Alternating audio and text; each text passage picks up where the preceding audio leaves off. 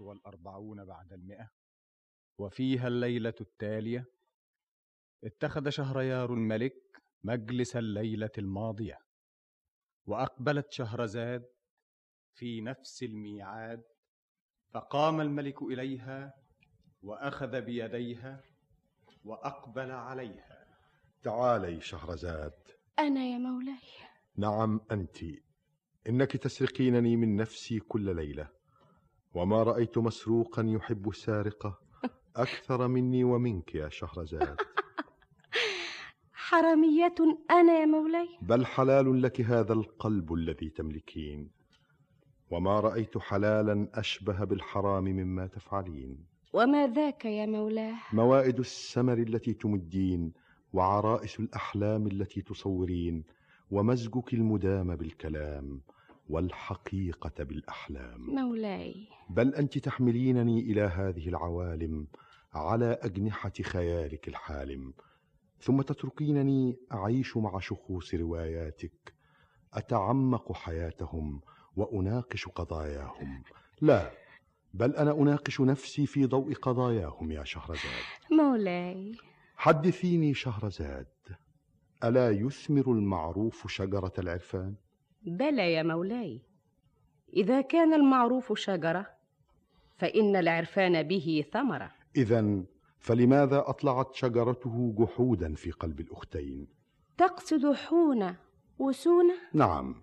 ويدهشني ان تزرع نسرين الخير في قلبيهما فلا يثمر غير الجحود والنكران ذلك ان المعروف يا مولاي شجره طيبه لا تنبت الا في الارض الطيبه ايتخير الانسان مكان الاحسان الاحسان في غير مكانه اساءه كما ان الاساءه في مكانها احسان ولكنهن اخوات يا شهرزاد اخوات لم تكتمل لهن عناصر الاخوه تفرقهما الامومه اذا جمعتهما الابوه جنايه يضع بذرتها الاباء ويجني ثمرتها الابناء اتحرمين على الرجل ان يكون له المئات من الجواري والاماء اليس الزواج حبا يا مولاي كذا يجب ان يكون ولكن الحب لا يتعدد يا مولاي الحب لا ينقسم الحب جوهر لا يتجزا الحب ثوب لا يتسع لاكثر من اثنين فرحه لا يحس بها غير قلبين قل لي يا مولاي كيف يقول الرجل لامراه احبك ثم يقول لامراه اخرى احبك ايحبهما معا شهرزاد الحب وحدانيه يا مولاي شهرزاد اتراه يكرههما معا او هو ينافق احداهما شهرزاد انت تعرفين انك من يوم حللت بقصري استاثرت بقلبي ليس لك ضره في قصري وليس لك شريكه في قلبي ومع ذلك اذا كان الغد يا شهرزاد اعتقت جميع الجواري تعتق جميع الجواري لاجل عينيك متى غدا ألست تريد أن تقتلني غدا يا مولاي اقتلك غدا م? دعينا نقتل الليل اولا لست أدري كيف أشكر لك يا مولاي كم كنت أتمنى أن ألد لك أميرا جميلا وكم كنت أخشى أن يقع بين أولادنا ما وقع بين كيشانا وأختيها اهن ثلاث بنات اخريات ولكنهن كن فقيرات واخوات غير شقيقات نوجة وتوتة من أم وكيشانة وهي الصغرى من أم أخرى ومات أبوهن في طاعون سنجالة ولم يترك لهن غير زوجتيه اللتين لحقتا به بعد قليل وقسى الزمان على اليتيمات وكلحت الحياة في وجه البنات فاحترفن خدمة المياسير في البيوتات يشتغلن طول النهار ثم يجمعهن الليل في الكوخ الصغير وكانت صغرهن اجملهن بل هي اجمل بنات عصرها ولذا كانت الاحلام تداعبها فتتصور الحظ وقد ابتسم لها وجاء امير احلامها ليطلب يدها وينتشلها من الكوخ الصغير الى القصر الكبير وكان ذلك يا مولاي في مدينه اسمها سنجاله وكان لهذه المدينه ملك اسمه ساجور وكان هذا الملك عاقرا لم يولد له اولاد يرثون من بعده البلاد فكان دائم الحنين الى الولد دائم الخوف على البلد وكان لهذا الملك عاده مرعيه يتنكر في كل عشيه ويختلط بالرعيه وفي يوم من ذات الايام خرج الملك ساجور ومعه الوزير وظلا يضربان في ازقه سنجاله حتى انتهيا الى كوخ حقير فانتهت الى سمعهما اصوات ورنين ضحكات وحديث يدور بين بنات ما هو أصل الزمن أعوج لو كان الزمن بينصف مسكين كنا بقينا احنا الأسياد وهم الخدامين أنت يا توتة ايه احكي لنا حدوتة أنا حدودتي ستي وأنت أنا ملعن من ستي إلا سيدي أنا ستي أول ما تشوفيها تحكمي على ذوق سيدي إزاي حداية مشبشبة عاملة لها قصة مسبسبة ملهاش شبه ناشفة ومعرقبة زي العقربة ساعة الأكل تعمل متقطبة وجوه المطبخ تدبها أكبر حاجة في وشها بقها لو كان الزمن نصفني كانت بقت خدامتي وأنا بقيت ستها وانتي أنا أحكي لكم عن ستي ستي همها تقيل جسمها جسم فيل زي الدرفيل لما تقوم تقوم على مرتين ولما تمشي تمشي خطوتين ويسندوها اتنين ما بين عينيها وبقها حتة لحمة مالية وشها مسميينها مناخير لو كان الزمان نصفني كانت بقت خدامتي وانا بقيت ستها وانتي يا كيشانة أنا أنا مش هحكي لكم عن ستي ليه؟ أنا هحكي لكم عن سيدي ايه؟ سيدي لما يتكلم يتأتأ ولما يكوع عضمه يطقطق ولما يبص يبحلق عينه مش ملانة يقول لي تعالي يا كيشانة عشان يشوفني وأنا جاية ولما جيله يشيل بعينه ويقول لي روحي يا كيشانة عشان يشوفني وأنا رايحة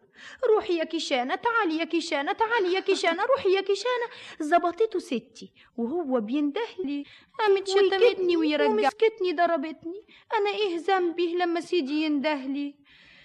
لو كان الزمان نصفني ولا كانش بهدلني ما كنتش بقيت خدمته كنت بقيت بنت انتي سيدي يا خبر إيه؟ ايه؟ ده في اتنين واقفين فين دول خدوا بالهم مننا يا مولانا واحنا فاردين بنات القماش خدامين وقاعدين بيشاوروا علينا ما تشوفوا مين دول يا اخواتي معانا يلي هنا انتوا مين احنا ناس مسافرين تسمحوا تسقوا العطشانين اتفضلوا هاتي القلة يا كشانة كيشانة اسم لطيف اتفضل يا سيدي انتي كيشانة خدمتك يا سيدي بسم الله الرحمن الرحيم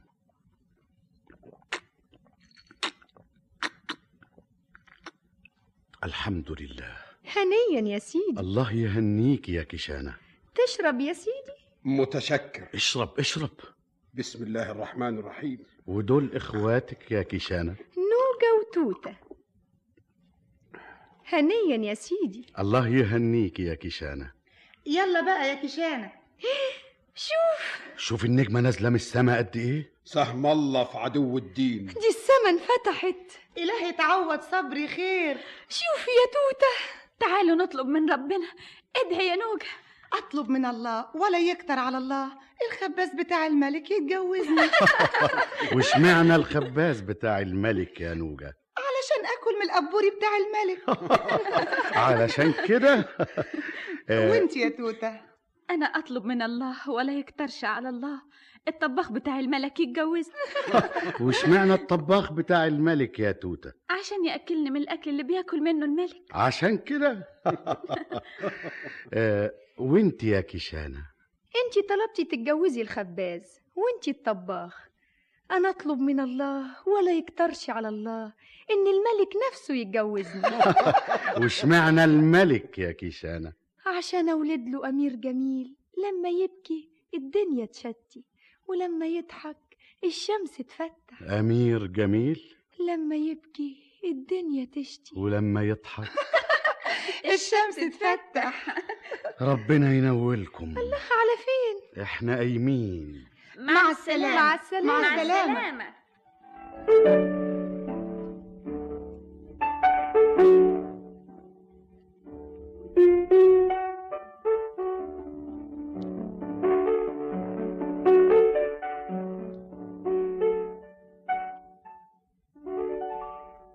انت عارف الكوخ اللي شفناه امبارح عارفه يا مولانا التلات بنات اللي ساقونا عارفهم يا مولانا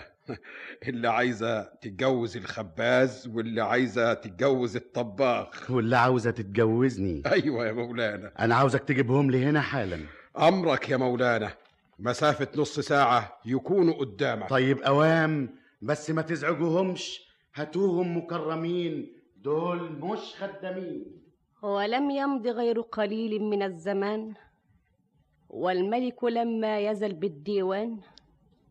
حتى اعلن الحاجب قدوم البنات وتقدمت الصبايا وهن مضطربات خائفات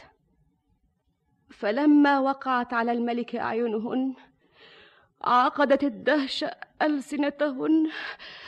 ذلك ان مولاي وهنا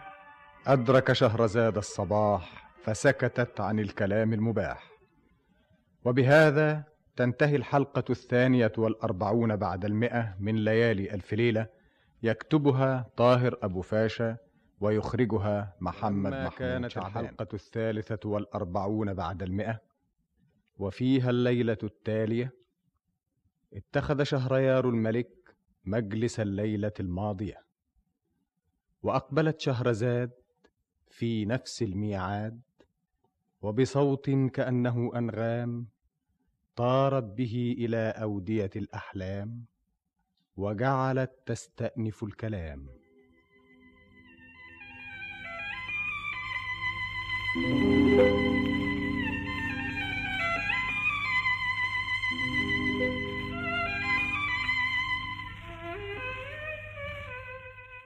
بلغني ايها الملك السعيد ذو الراي الرشيد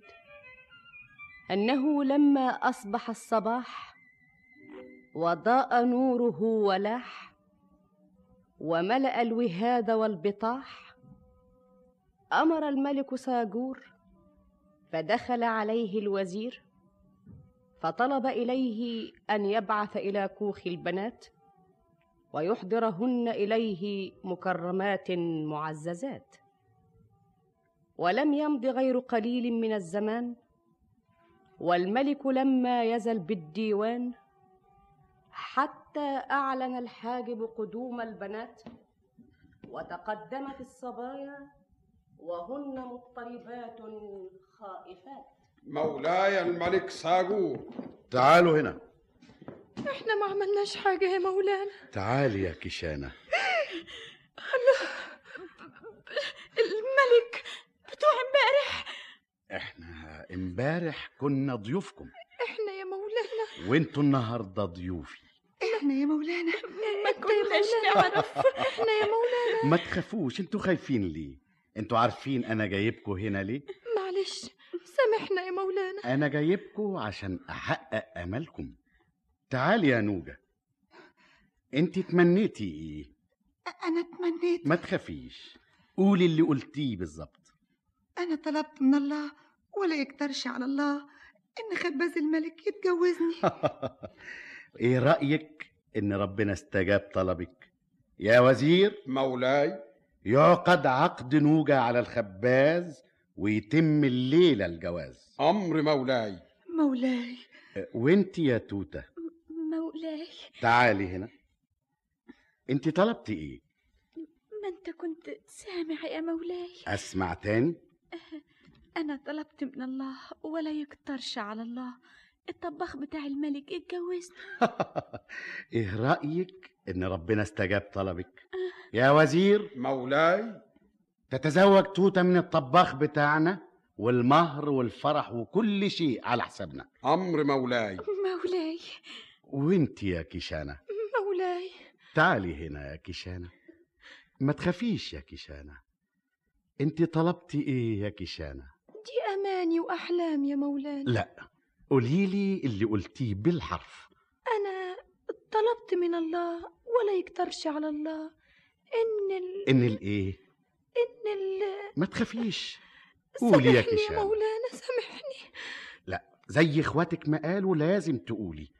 انت طلبتي ايه طلبت من الله ولا يكتر على الله إن ال... الملك يتجوزني واشمعنى الملك يا كيشانه معلش يا مولانا لا قوليلي عشان ايه اللي قلتيه عشان أجيب لك أمير جميل لما يبكي الدنيا تشتي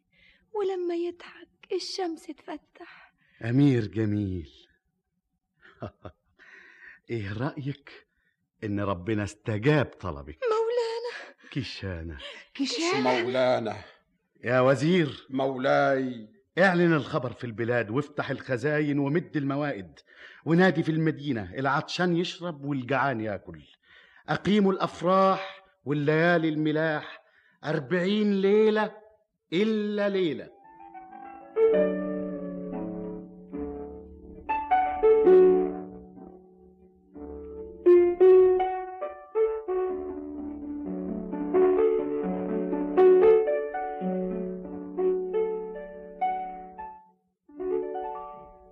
ربنا كريم بعد الخدمة ربنا أكرمنا انت خدت الخباز وانا خدت الطباخ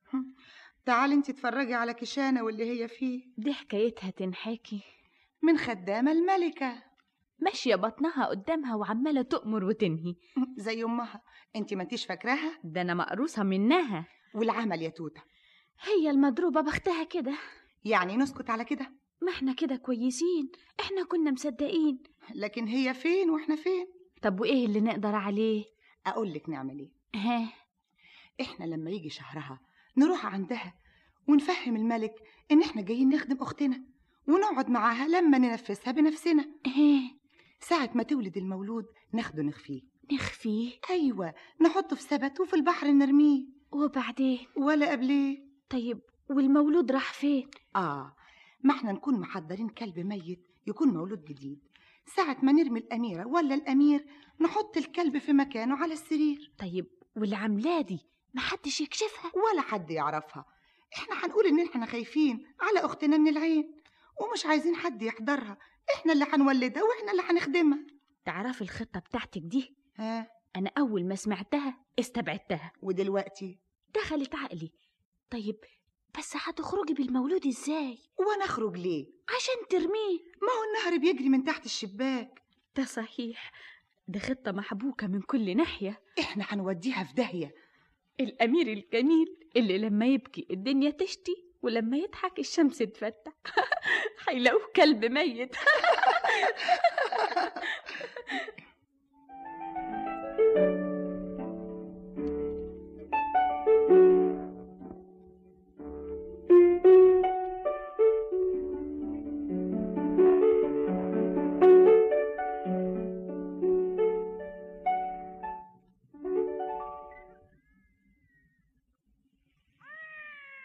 سمي يا أختي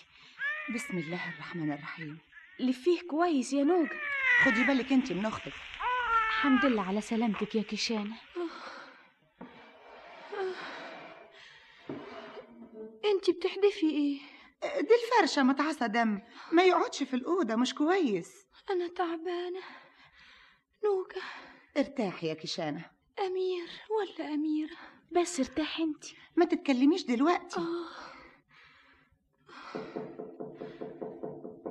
مين كيشانة الملك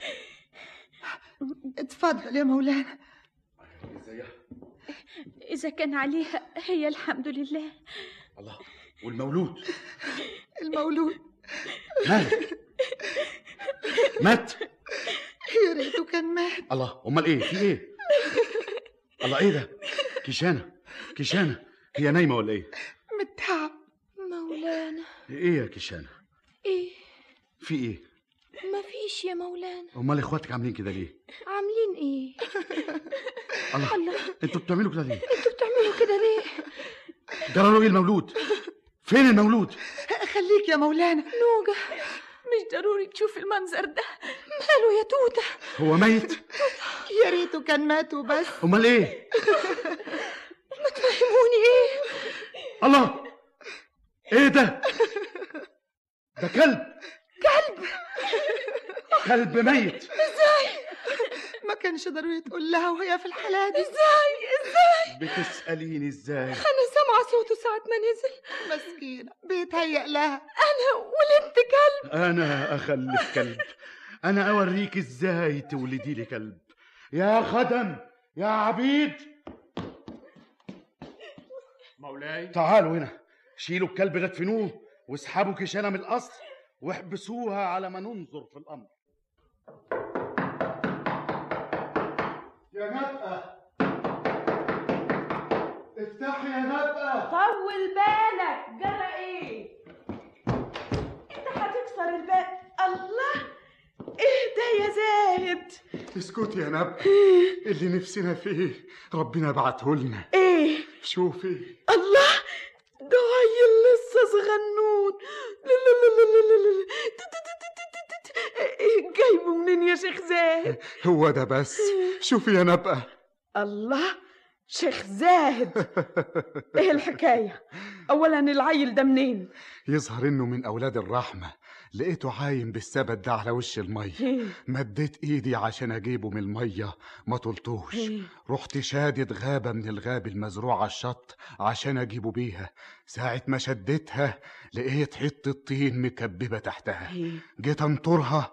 وقعت السرة دي منها رفعت وشي للسما وقلت له يا ما انت كريم وحنين بعت لنا العيل وباعت رزقه معاه ما شاء الله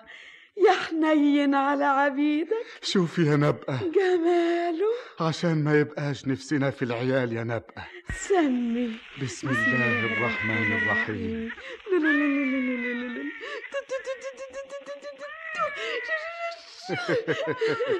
نسميه ايه يا نبقى انت لقيته على وش الميه وعلى وشه لقيت اللقيه ربنا بعتها لنا من عنده عطية وهو كمان عطيه نسميه عطية عطيه وهو عطيه وجايب لنا معاه لقيه خلي بالك يا نبقى في عينيا تقلي تقلي كان زاهد هذا بستانيا وكان شيخا فقيرا تقيا قد بلغ من الكبر عتيا ولم يرزق احدا من البنين فكان لذلك جد حزين فلما عثر على الامير ووجد سره الدنانير كاد من فرحه يطير واسرع الى زوجته نبقه واعتبر ذلك رزقها ورزقه وملا الطفل بيتهما وعطر بجمال الطفوله حياتهما ومضى عام وبعد عام وجاء يوم من الايام مولاي وهنا أدرك شهرزاد الصباح فسكتت عن الكلام المباح وبهذا تنتهي الحلقة الثالثة والأربعون بعد المئة من ليالي ألف ليلة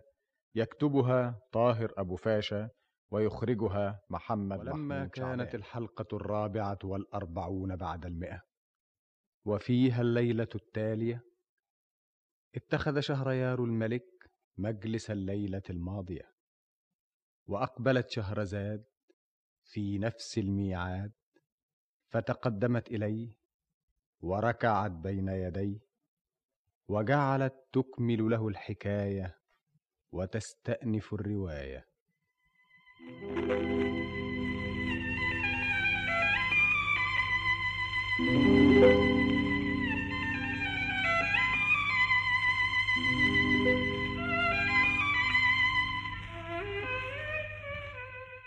بلغني أيها الملك السعيد ذو الرأي الرشيد أن قصة كيشانة أصبحت حديث أهل سنجالة وصار الناس بها يتندرون وبحكايتها يتهامسون وجعلوها أضاحيك وأفاكيه وقالوا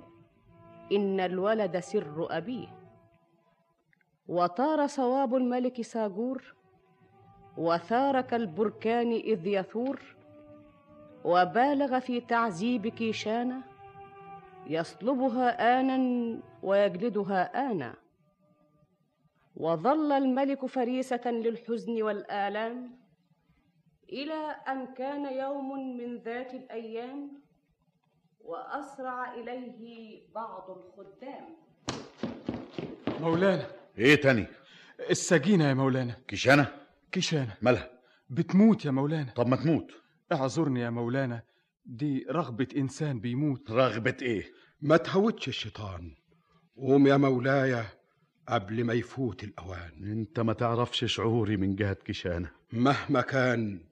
هي دلوقتي في ساحة العلام انت مالكش عليها النهاردة كلام هات ايدك يا مولاي قوم معايا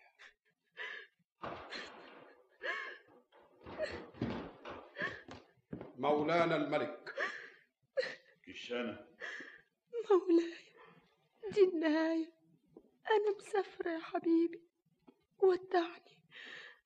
أنا مسامحاك إذا كان في نفسك شيء مني سامحني كيشانة أنت عذبتني وطولت تعذيبي أنا خايفة عليك يا حبيبي كيشانة العذاب اللي شفته والمر اللي شربته لا بشكي منه ولا بحكي عنه الشيء الوحيد اللي معذبني بعدك عني انت ظالمني انت خلتينا مضحكة لكل واحد في المملكة انا ولا ربنا لو كان ربنا راضي عليكي ما كانش عمل كده فيكي طب بس قولي انا ذنبي ايه ما ما بتردش على السؤال ده ليه بس اقول لها ايه طب قولي كنت اعمل ايه وانا انا كنت عملت ايه انا ما قلتلكش حاجه انما انت عاقبتني عاقبتني ليه انا ذنبي ايه مظلومه مظلومه ومسامحاك كيشانة مولانا اسمح لي اقول لك الكلام اللي ينقال لك انا يا ابني استاذك وفي الوقت نفسه وزيرك وخدامك خدها مني كلمه وهي حكمه انت بتعاقب كيشانة ليه تولد لي كلب كلب طب وليه ما عاقبتش نفسك انت زوجها وهي زوجتك انت شريكها وهي شريكتك ليه جعلت الذنب منها ليه ما يكونش منك انا والله سمعت طفل بيبكي ولا ما سمعتيش يا بنتي اذا كان طفل طب ان ظلمتي واذا كان كلب ذنبك ايه انت احنا هنعارض ربنا في ملكه احنا هنشاركه دي ارادته ساجور الملك العادل لا يحوف ولا يجور انا مقتنع بكل اللي قلتهولي بس الناس تقول ايه عننا انت خايف من الناس ومش خايف من ربنا انت ما تعرفش انك لو جبرت بخاطرها يمكن ربنا يجبر بخاطرك ويفرح قلبك ويرزقك بأمير من صلبك انا محتار انا في نار قوم يا ابني صالح ربك وافتح له قلبك وتوب من ذنبك انا مش عاوزه اكتر من انه يسامحني انت يا بنتي انت اللي تسامحيه وان شاء الله ربنا يعوض عليكي وعليه انا بموت وبحلم بيه حلمت امبارح اني جبت له امير جميل لما يبكي الدنيا تشتي ولما يضحك الشمس تفتح ربنا يحقق الأحلام يلا يا مولانا ساعة رضا ربنا يرضى علينا كيشانة مولاي انت مش كنت بتتعذبي لوحدك مولانا كان بيتعذب زيك أنا مسامحك يا كيشانة وأنا مسامحاك يا مولاي حتى بشدتي وقسايا ساعة الصوت ما كان بينزل على جسمي كنت أفتح قلبي واتجه لربي وادعي له يسامحك ما كانش في حاجة بتألمني غير بعدك عني وإنك ظلمني مش بكيفي ده غصب عني ده مش وقت عتاب يا مولانا ائمر العبيد يشيلوها وعلى القصر تاني يودوها وإن شاء الله ربنا هيعوض عليك وعليها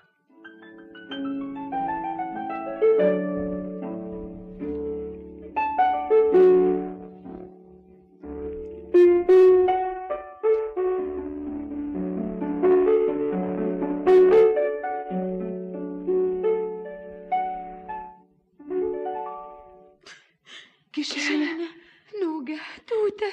الحمد لله على سلامتك يا أختي الله يسلمك يا حبيبتي انتوا اتأخرتوا عليا ليه؟ ما جيتونيش من بدري ليه؟ هو انت ما تعلميش إيه؟ ايه؟ من يوم ما حبسوكي وانا ونوجة عمالين نبكي عليكي مسكينة نوجة من يومها جالها اللي جالها في دماغها وانا اترميت جنبها ما نشفتش لنا دمعة ولا انقادت في بيتنا شمعة وما كانش قدامنا احنا الاتنين غير دمع العين كانت شدة وربنا زل خلاص بقى بتبكوا على ايه؟ احنا بنبكي من اللي شفناه اللي شفناه انتوا قسيتوا كتير كنا نقدر نقابل حد احنا كنا نقدر نشوف حد الناس بهدلونا اكلوا وشنا وحيرونا ما تبكوش ما تبكوش يا اخواتي غمامة ومرت في سماء حياتي اما بشركم واقول لكم اللي يفرحكم إيه؟ انا حسيت بالمولود الجديد في بطني وشفت حلم مطمني وعشمي في ربنا انه يكبرني ربنا يكبر خاطرنا مبارك الف مبارك يا اختي الله يبارك فيك يا حبيبتي انت تاخدي لنا اذن من مولانا محدش يدخل عليكي وانت تعبانه الا لما ربنا ينتعك بالسلام طيب اقول لمولانا انا ما اقدرش اسيبك لوحدك وانا ما اقدرش اسيبك لوحدك احنا من النهارده هنفضل عندك اه ونقعد جنبك لما, لما ربنا ياخد بيدك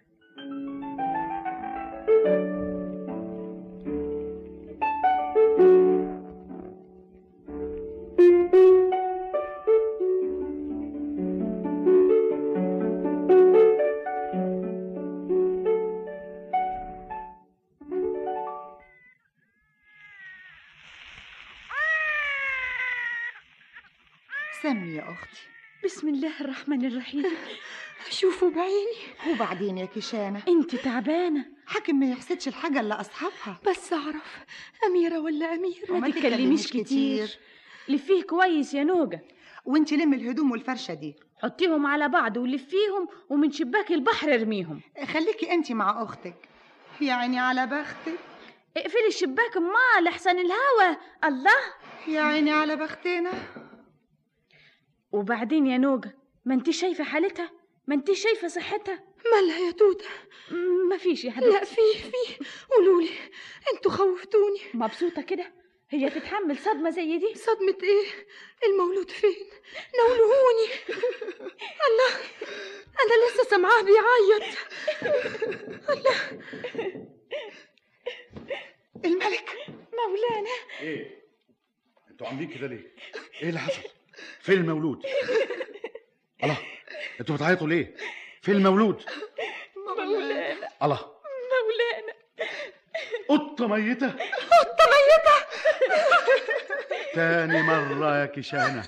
انت مش انسانة انت ممسوسة انت شيطانة انا ما سمعت صوت قطط انا سمعت طفل بيعيط ما هو قدامنا اهو مسكينة كشانة يا دي الفضيحة يا دي العار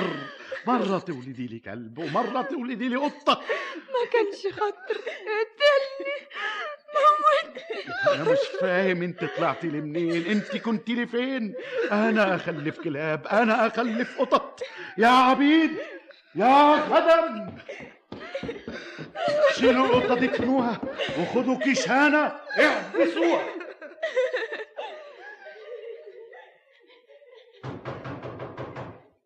افتح يا نبقى يا نبقى طول بالك جرى ايه الباب ولا الله ايه ده يا شيخ زاهد اسكتي يا نبقى انا هتجنن ايه شوفي الله ده عيل تاني شوفي كمان وسرة تانية اللي حصل في المرة الأولانية هو اللي حصل في المرة التانية والسرة دي كام ألف محبوب الأطفال دي حكايتها ايه الظاهر إنهم من أولاد الرحمة يا نبقى والصورة دي ربنا بيبعت العيل ويبعت رزقه معاه شوفي يا نبقى بسم الله الرحمن الرحيم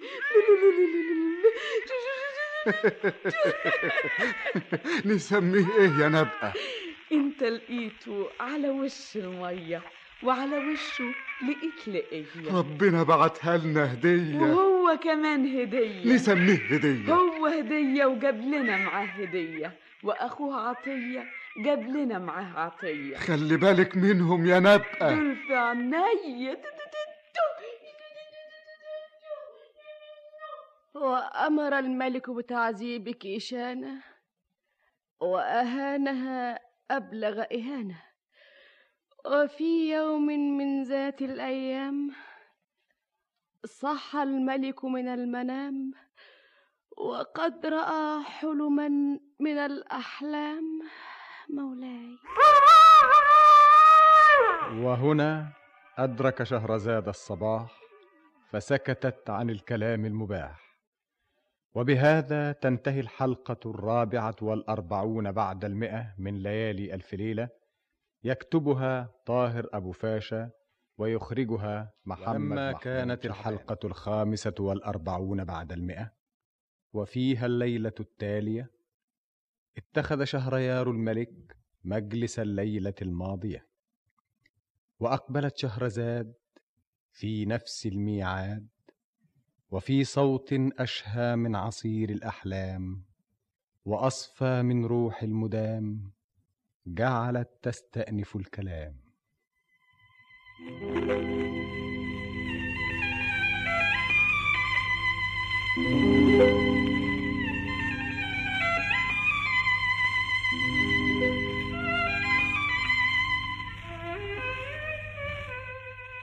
بلغني أيها الملك السعيد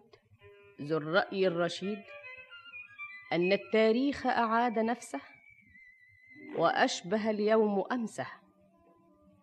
فقد رأى الملك فيما يراه النائم حلما قام منه وهو متشائم ولما صحى من المنام اعتبره أضغاث أحلام ولكنه راى نفس المنام وسمع نفس الاصوات ثلاث مرات في ثلاث ليال متواليات فطلب المنجمين واستفسر المؤولين فعجز الجميع عن تاويله وحاروا في تفسيره حتى دخل عليه شيخ رزين في ثوب مسكين يتعثر في مئة من السنين له لحية تتدلى على صدره وتحدثك عن طول عمره فوقف هذا الشيخ بالفناء ورفع ذراعيه إلى السماء وبصوت أرعشته الأيام سبق الملك إلى الكلام وجعل يفسر له المنام ساجور ساجور اللي عله الدور سكن القبور جميع اللي شفته في النوم تفسيره بحساب النجوم إن في السجن بتاعك مظلوم ساجور ساجور اللي عله الدور سكن القبور لكن لكن مين السجين المظلوم مين يا وزير مولاي انا عاوز جميع القضاه اللي في المدينه انا عاوز اعرف انه قاضي فيهم اللي حاطط في السجن مظلوم عن إذنك يا مولانا أنا عارف القاضي ده يا مولانا أنت تعرفه؟ أعرفه يا مولانا وتعرف السجين المظلوم أعرفه يا مولانا دي تبقى هانت انت تروح تجيب القاضي ده دلوقتي اهو حالا القاضي ده موجود يا مولانا موجود أيوة يا مولانا خليه يدخل اوام هو موجود معانا دلوقتي يا مولانا فين؟ مفيش حد غيرنا القاضي اللي بتسأل عليه يا مولانا واحد مننا انت وليه مش انت يا مولانا انا انا القاضي اللي في سجنه سجين مظلوم انت بتقول ايه مين السجين ده كيشانة كيشانة أيوة يا مولانا تولد لي كلاب وقطط يا عمي اسمع يا ابني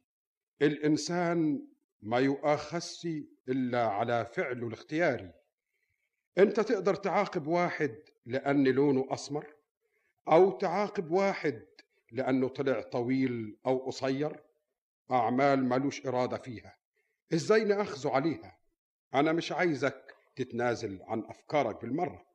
أنا أرجوك سامحها النبادر أخرى النباة دي بس وهي إن شاء الله مش هتتكرر طيب يا وزيري انا هفرج عنها وكمان تراجعها واراجعها بس لو اتكررت منها هتكون نهايتها خايفة يا نوجة خايفة خلي أمانك بالله طيب أنا ليا عندك رجاء افتحي الصندوق ده يا توتة ليه؟ بس افتحيه أنا مش قادرة أي عاوزة إيه من الصندوق؟ في عندك درج مسحور فين؟ فين؟ في قدامك صورة عصفورة أيوة اضغطي عليه يظهر الدرج المسحور الله ده صحيح الدرج اهو في عندكم ازازة سودة صغيرة هي دي؟ ايوه هاتيها يا نوجة الإزازة دي إيه؟ انا مش قادرة أي الإزازة دي فيها سم سم؟ لو المولود نزل مسخوط تفتحي لي الإزازة دي وت كشانة كشانة الله كشانة كشانة دي بتسارق هيغمى عليها يا رب يا رب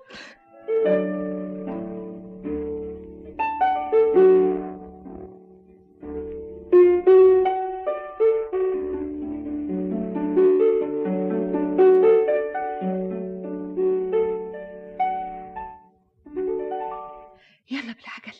فين السبت طلعي أنت الأرنب وحطيه على السرير افتح الشباك ها فين الشباك؟ انتهى كل شيء النباة دي ريحتنا بالإغماء ده إيه؟ يلا بقى نعيط يلا يلا عيطي كويس امال ما تعيطيش كده تيجي نصوت والله فكرة كيشانة الملك اتفضل يا مولانا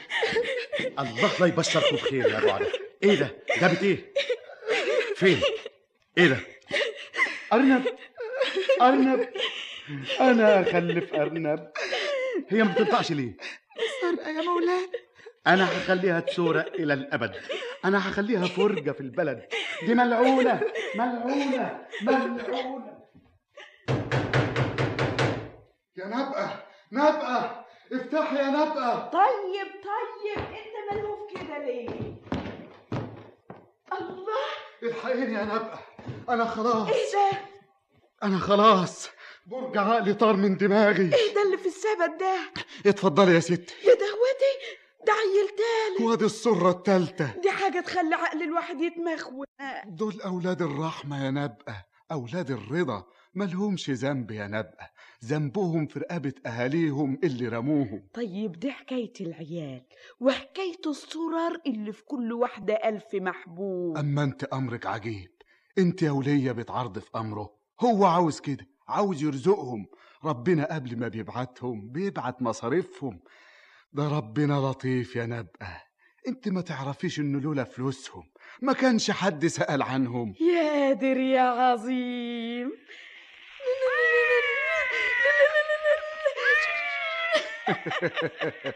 بسم الله الرحمن الرحيم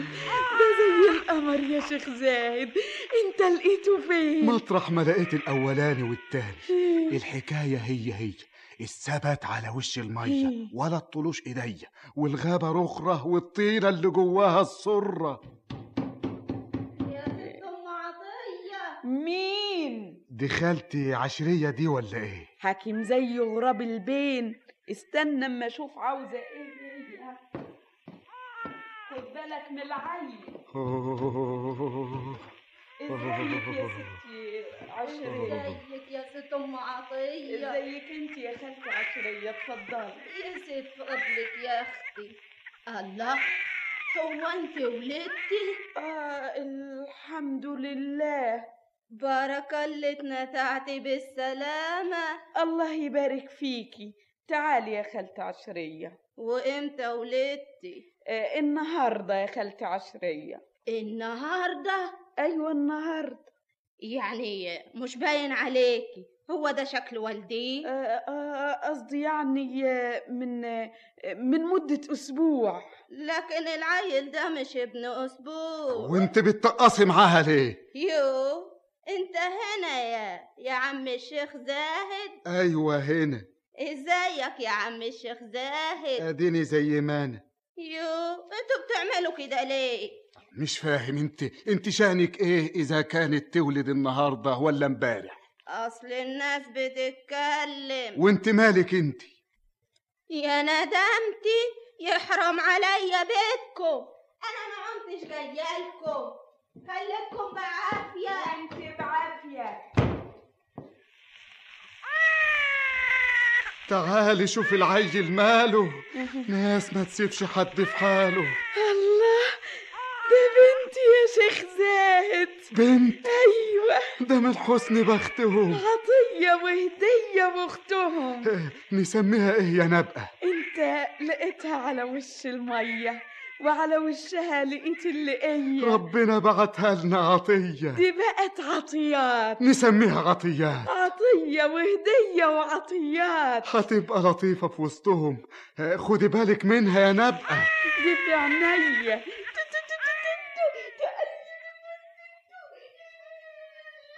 ووجد الزوجان ما كانا يتمنيان المال والاطفال ونشا الاطفال في رعايتهما وشبوا على حبهما ومرت الايام وتعاقبت الاعوام وكبر الصغير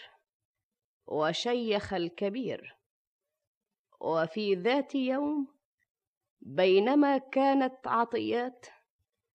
تطل من الشباك اذ رات مولاي وهنا أدرك شهرزاد الصباح فسكتت عن الكلام المباح وبهذا تنتهي الحلقة الخامسة والأربعون بعد المئة من ليالي ألف ليلة يكتبها طاهر أبو فاشا ويخرجها محمد ولما محمود كانت شعبان. الحلقة السادسة والأربعون بعد المئة وفيها الليلة التالية اتخذ شهريار الملك مجلس الليلة الماضية وأقبلت شهرزاد في نفس الميعاد وجعلت تقص عليه ما وقع وتصل من الحديث ما انقطع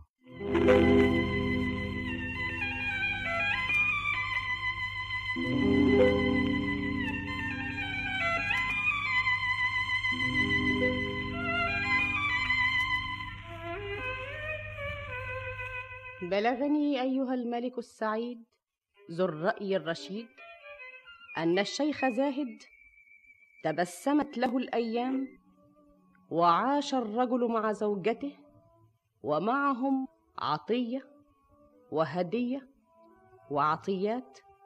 وكانهم ثلاث زهرات واشترى الشيخ زاهد ضيعه شاسعه وبنى لهم فيها قصرا ذا سعه وفي مره من المرات بينما كانت عطيات تطل من الطاقه شاهدت امراه محتاجه في ثياب الذل والفاقه والناس يجرون وراءها ويستحلون ايذاءها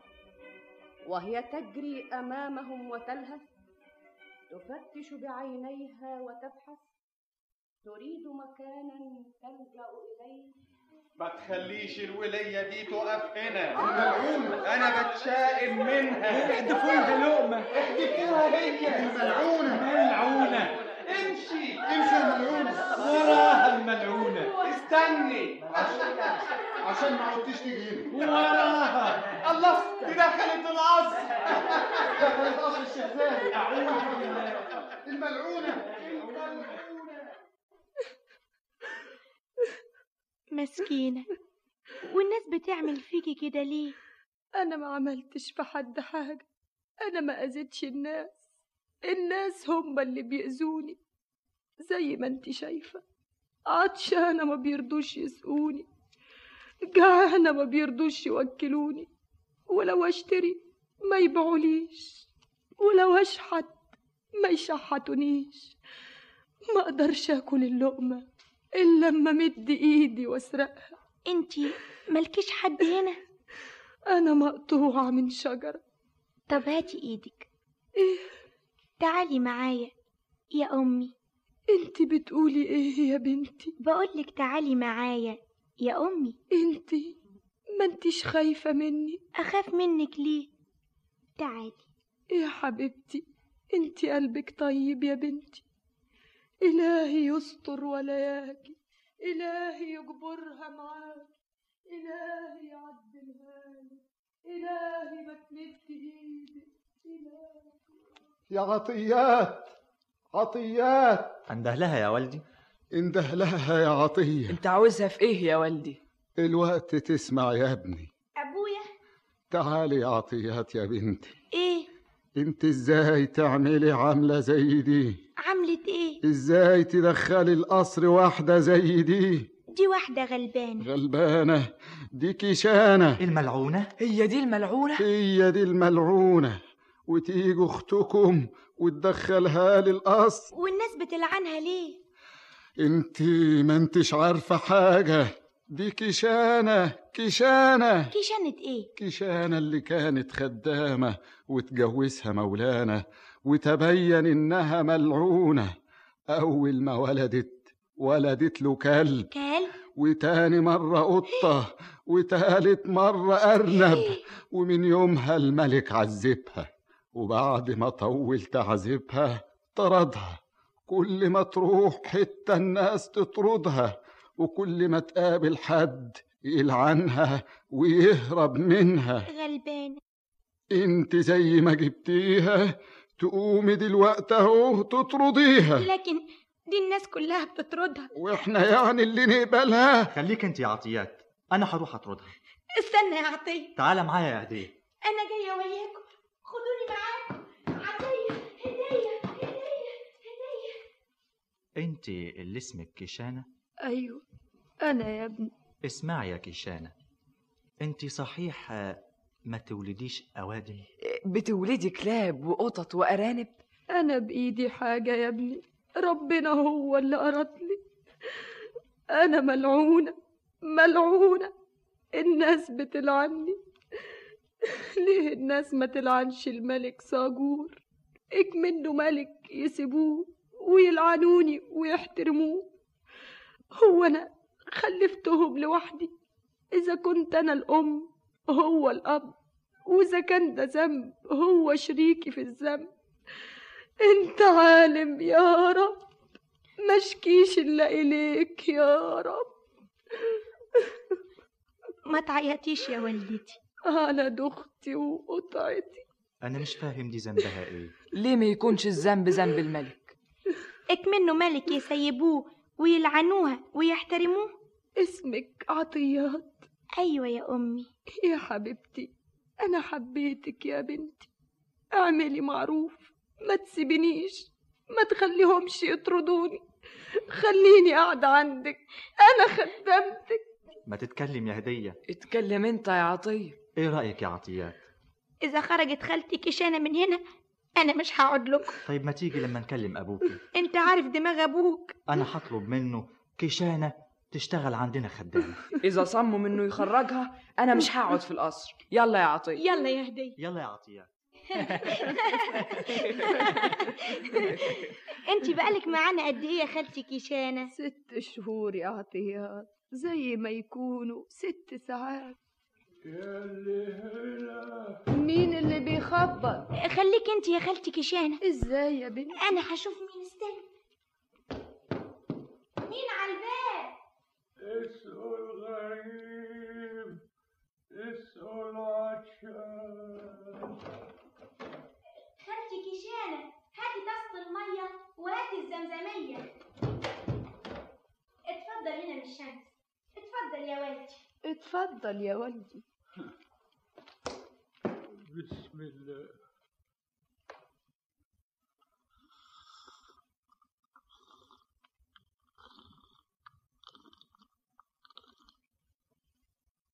هنيئا يا ولدي الله يهنيك يا بنتي الله استني هنا يا بنتي انتي انتي انا ايه هي ايه انتي يا بنتي انت بتبص لها كده ليه انا مش هتكلم خدي يا بنتي الكورة دي إيه؟ افتحيها وشوفي اللي فيها ايه دي الله دي بتنفتح انفتحت فيها ايه الله دي صورتي صورتي تمام وريني يا عطية هدية في ايه يا عطيات تعالوا تعالوا شوفوا وريني إيه ايه ده الله دي صورتك صورتها شوف الله دي صورتها صحيح مين اللي صورها وازاي صورها في الكرة دي ايه الحكاية دي انا اقول لكم الحكاية ايه عطيات مرصود عليها كنز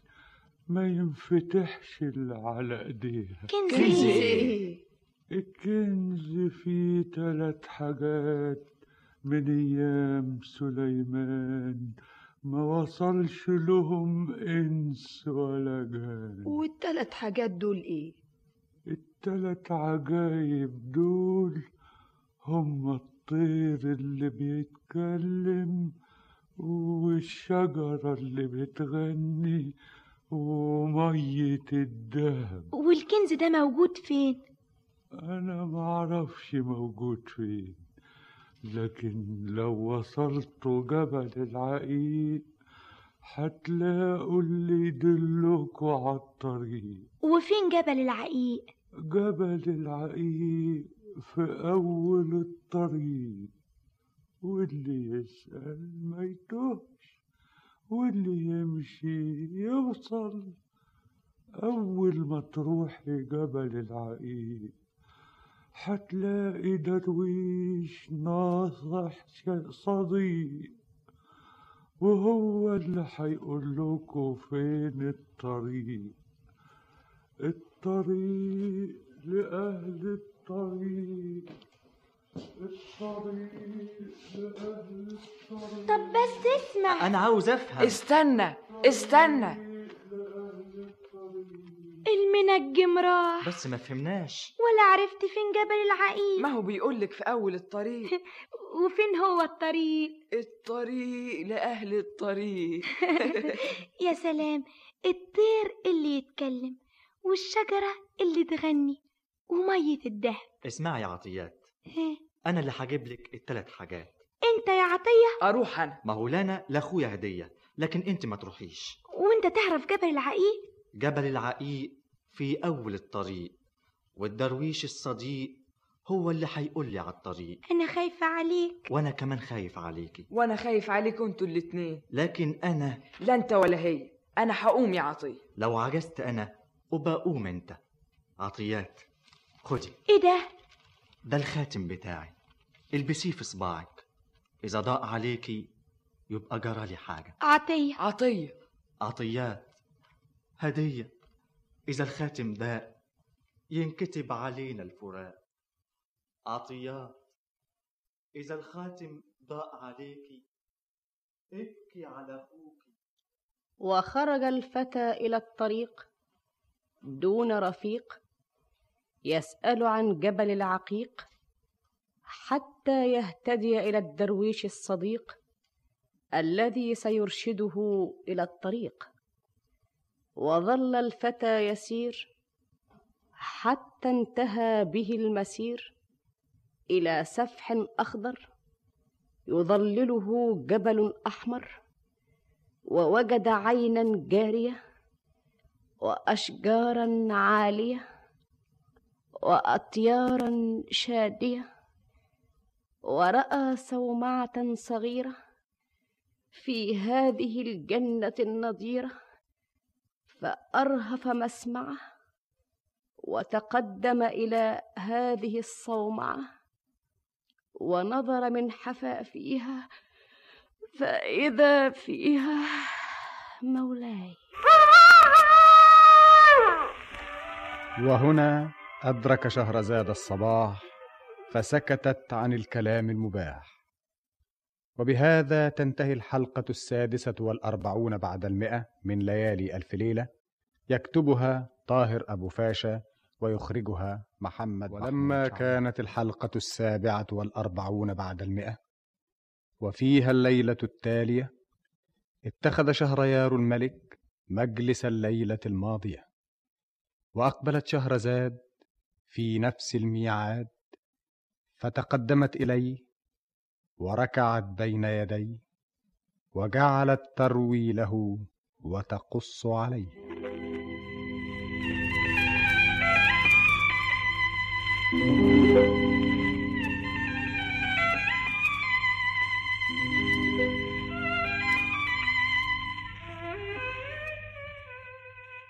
بلغني أيها الملك السعيد ذو الرأي الرشيد أن عطية خاف على أخته فقام من وقته وسافر بدلها ليحضر العجائب لها وخرج الفتى إلى الطريق دون رفيق يسأل عن جبل العقيق ويفتش عن الدرويش الصديق وظل يسير حتى انتهى به المسير الى سفح اخضر يظلله جبل احمر وقد تناثرت اشجار الورد الى حد يفوق الحد وراى صومعه صغيره فاذا فيها شيخ معمود فايقن عطيه انه قد وصل الى اول الطريق وان هذا الجبل هو جبل العقيق وان هذا الدرويش هو الدرويش الصديق ومن ثم تقدم اليه ودخل عليه فين فين فين فين فين فين يا سيدنا الدرويش مين مين مين مين مين مين صباح النور يا سيدنا ايه ايه ايه انت قلت ايه مفيش يا سيدنا الدرويش انت قلت ايه انا انا بقول صباح النور النور اه النور النور وفر دمع عينيك شوف الورد بيضحك حواليك ايه ايه ايه انت قلت ايه بقول يعني انت عمال بتبكي والورد بيضحك قدامك الورد ايوه الورد الورد الورد ورد يا ورد ورد يا ورد ورد يا ورد ورد يا ورد ما تبكيش يا سيدنا الدرويش مات الورد الورد مفتح قدامك اهو الورد مفتح قدامي الورد جميل وبعد قليل لما التراب يطويه مين اللي يبكي عليه وانا كل ما اقول لك كلمه تغنيها وبعدين تبكي عليها الحياة كده سخط ورضا هي رخرة حلوة ومرة بص للكون شوف يا مجنون شوف شوف الله شكلك اتغير الله كل شيء بيتغير إلا الواحد اللي ما يتغير الله انت انت المنجم أنا المنجم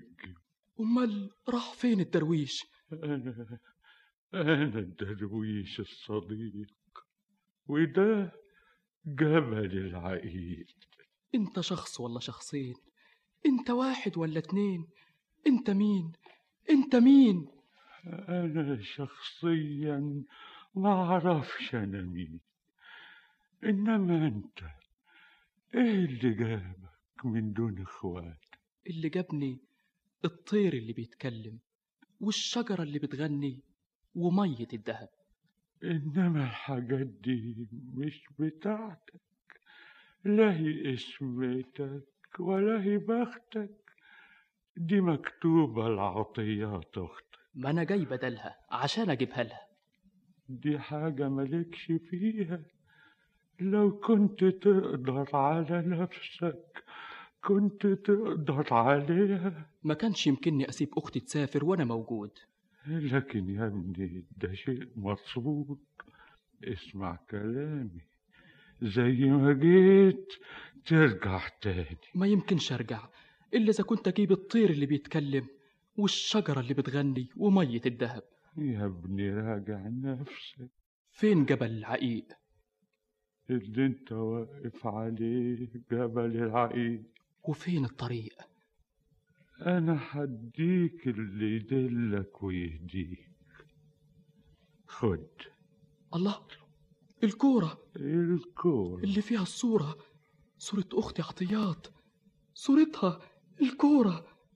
الكورة دي ازاي تدلني ساعة ما تحدف الكورة دي على الأرض هتجري قدامك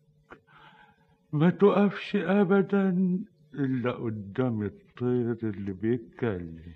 وانت ماشي هتفوت على سكة مرصودة وهتلاقي قدامك صخور سودة الصخور دي أصلهم ناس زيك الطمع هو اللي جابهم علشان يلاقوا مصيرهم يا ما نصحتهم زي ما نصحت يا ما رجعتهم زي ما رجعت راحوا ما رجعوش وبقوا حجارة ما يحسوش و... وبقوا حجارة ليه أنا هقول لك إيه ولا إيه اللي عاوز أقوله لك إنك هتسمع أصوات بتندهلك اللي يرجوك واللي يشتموك واللي يقول هاتوه واللي يقول موتوه إذا التفت وراك وبصيت لهم هتبقى صخرة زيهم خلاص ما بصلهمش ما تقدرش ربنا يعني. يعيني كان غيرك أشطر منك كل الحجارة السوداء اللي هتشوفها كانت ناس زيك في حاجة تانية يا سيدنا الدرويش أيوة ايه بلاش يا ابني اسمع نصيحتي انا هحدف الكورة وانا وبختي هه الله دي الكورة بتجري مع آه. السلامة يا ابني الله يسلمك يا عمي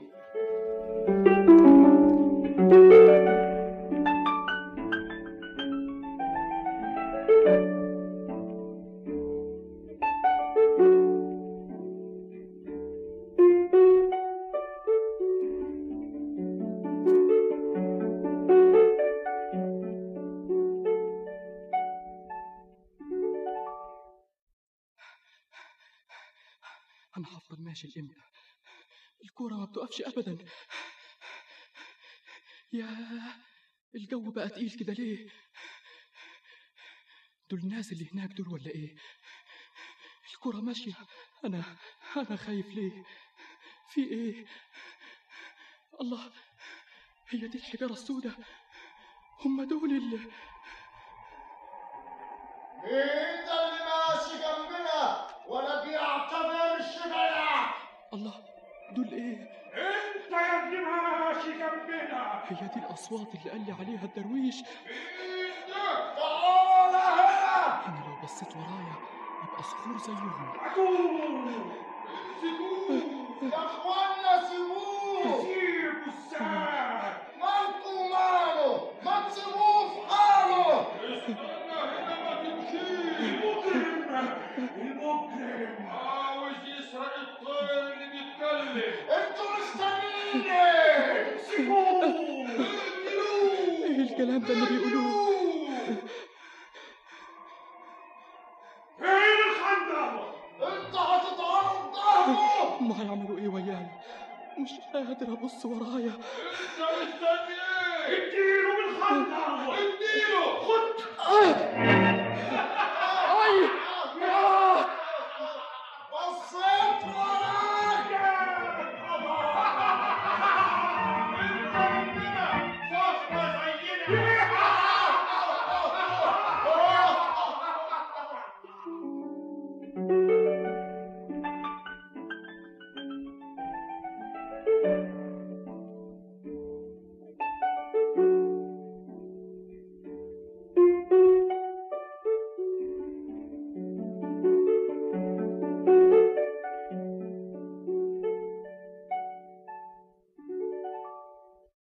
هدية عطيات أخويا عطية بقاله النهاردة كام ثلاث شهور طوال أنا خايفة عليه امبارح شفت منام ماليش حق أسيبه يقوم لوحده الله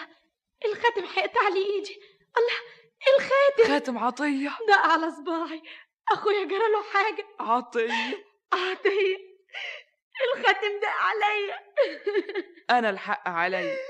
أخويا عطية يا ترى جراله إيه أنا هقوم أدور عليه أنت اللي تقومي يا عطيات أنا اللي كنت السبب ليه وأنا فين نروح إحنا الاتنين عطيات ما تقوليش كلام زي ده أما أبقى أعجز أنا يبقى قوم أنت هتروحوا انتوا الاتنين طمني قلبك إن شاء الله هنرجع لك عطية هدية إخواتي أنا هديك الخنجر بتاعي خليه وياكي طول ما تشوفيه بيلمع تعرفي إن بخير ولما تلاقيه لونه انطفى وبينقط دم اعرفي إن جرالي حاجة هدية خدي يا عطيات خدي الخنجر بتاعي أنا متعشم خير أنا هخلص أخويا إحنا هنرجع لك بسلامة ومعانا العجايب التلاتة وخرج هدية كما خرج أخوه عطية خرج من غير رفيق يسأل عن جبل العقيق وعن الدرويش الصديق ليرشده إلى الطريق وأصبحت عطيات من غير أخوات فريسة للحزن والحسرات وأصبح الخنجر لديها علامة لا تفارق يديها وكلما وجدته يلمع اطمأن قلبها وزايلها رعبها وفي يوم من ذات الأيام مولاي وهنا أدرك شهرزاد الصباح فسكتت عن الكلام المباح وبهذا تنتهي الحلقة السابعة والأربعون بعد المئة من ليالي ألف ليلة يكتبها طاهر أبو فاشا ويخرجها محمد ما محمود كانت شعبان. الحلقة الثامنة والأربعون بعد المئة وفيها الليلة التالية اتخذ شهريار الملك مجلس الليلة الماضية وأقبلت شهرزاد في نفس الميعاد وأقبل الملك عليها يستمع إليها وهي تداعب خياله المنهوم بصوتها الدافئ المنغوم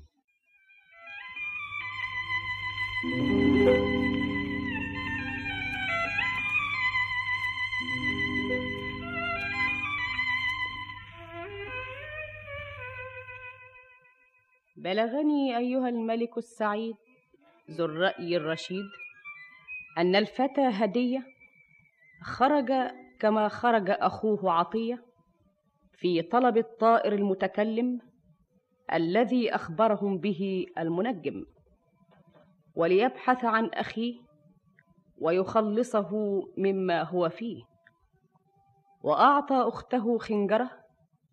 وجعله علامة وتذكرة ومرت ثلاثة شهور وبدأت هواجسها تثور ودخل عليها الشيخ زاهد وهو ثائر واجد فإذا الخنجر في يديها وقد ترقرقت الدموع في عينيها فأقبل علي عطيات الخنجر الله ده الخنجر نازل منه دم دم دم ازاي الخنجر لوحده وينزل منه دم أخويا اخوك مين هدية مانيش فاهم ماله جرى له حاجة دلوقتي أهو هو اداني الخنجر علامة لما ينزل منه الدم يبقى جرى له حاجة أخويا هدية اولادي هديه وعطيه أنا هقوم دلوقتي حالا تقومي فين أشوف إخواتي عطيات انت عاوزه تسيبيني بطرقنا مش كفايه اخواتك يا عطيات هو الكنز مكتوب لي ولا ينفتحش إلا عليا ان ما كانش يجينا عنهم خبر احنا هنتجهز كلنا للسفر لكن تسافري لوحدك اظن انت ما تقبليهاش يعني نستنى قد إيه مسافتها شهرين بالكتير مسافة ما ترجع الأوافل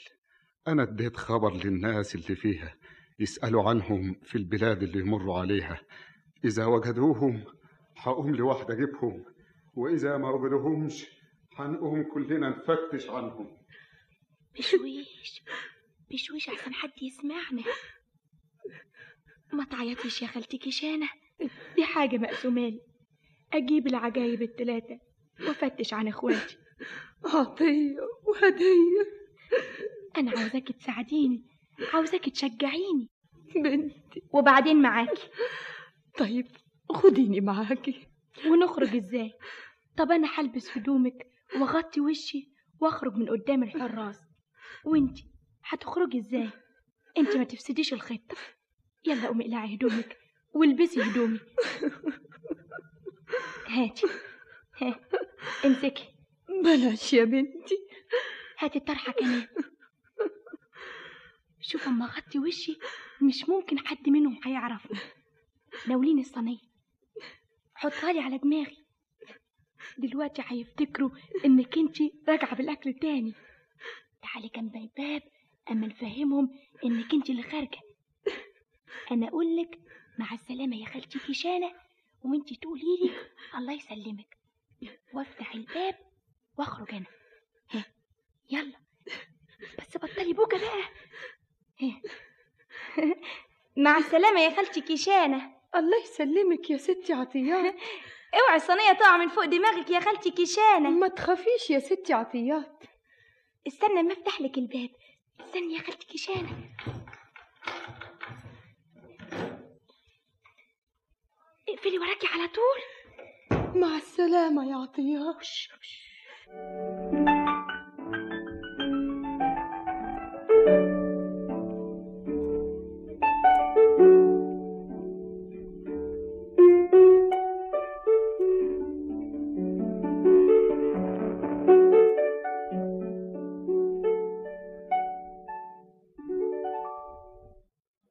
سيدي سيدي إيه يا مبروك أه، كيشانة مالها كيشانة هربت يا مولانا مسكينة أه، غلبانة وإزاي هربت كيشانة احنا وضبنا الفطار عشان ست عطيات واستنينا كيشانة في الميعاد زي المعتاد من يوم ما حبست عطيات لما غابت علينا فتشنا عليها معرفناش طريقها ولقينا الفرشة بتاعتها زي ما هي يعني هربت من امبارح يعني هربت من امبارح أمال دخلتوا العطيات الفطار مع مين أه بعتناه لها مع هرمين سيدي سيدي سيدي الله إيه ده دي هرمين الله. إيه يا هرمين سيدي أه، مالك في إيه كشانة ما احنا عارفين إنها هربت دي ست عطيات اللي هربت أنت بتقولي إيه ست عطيات انا خدت الاكل ورحت خبطت على الباب لقيت كشانة هي اللي فتحت لي كشانة في أوضة عطيات وعطيات مش في اوضتها وكيشانة لابسه هدومها لابسة هدوم ستي الله إزاي أمال الحرس اللي على الباب بيعمل إيه الحرس اللي على الباب واقفين يلطموا تعال معايا يا مبروك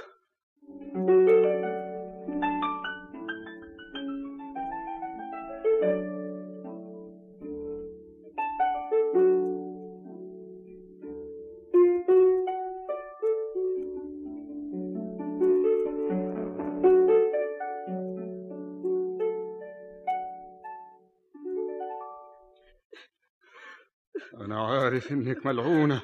ومن أول يوم ما كنتش عاوزك تدخلي القصر أنا أصابتني اللعنة بتاعتك وراحوا الأولاد واحد ورا واحد أنت شيطانة أنت ملعونة مظلومة اخرسي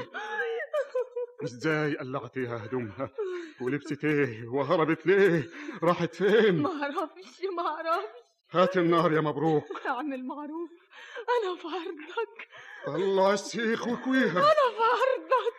اكويها ابوس رجلك أولادي ملعونة اكويها قولي لي هقول لك هقول لك كل حاجة انت من يوم ما حبست ستي وهي عمالة تحاول معايا عشان اساعدها على الهروب يعني أنت اللي هربتيها انا منعتها وتعبت معاها وهدومها هدومها يعني اللي أنت لابساها ليلة امبارح غصبت عليا ولبست هدومي ولبستني هدومها وغطت وشها وحطت الصينية على دماغها وفاتت على الحراس ما عرفوهاش وفين طريقها ما اعرفش راحت من انهي طريق لكن هي قالت لي انها رايحه جبل العقيق تجيب الطير اللي بيتكلم ما اديتكيش أمارة ولا إشارة ولا اي حاجه مبروك مولاي خدوا كيشانة من هنا وحطيها في السلاسل والحديد وحضر لنا الركايب على ظهور النجايب والزاد والزوات نسيح في البلاد خلوا القصر ينعي اللي بناه بلاد الله لخلق الله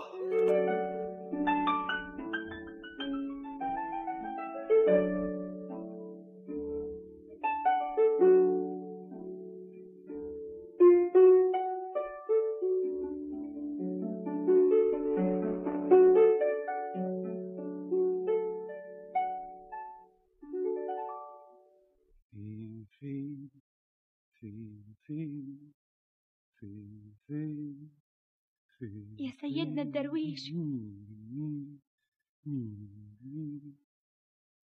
الله عطيات انت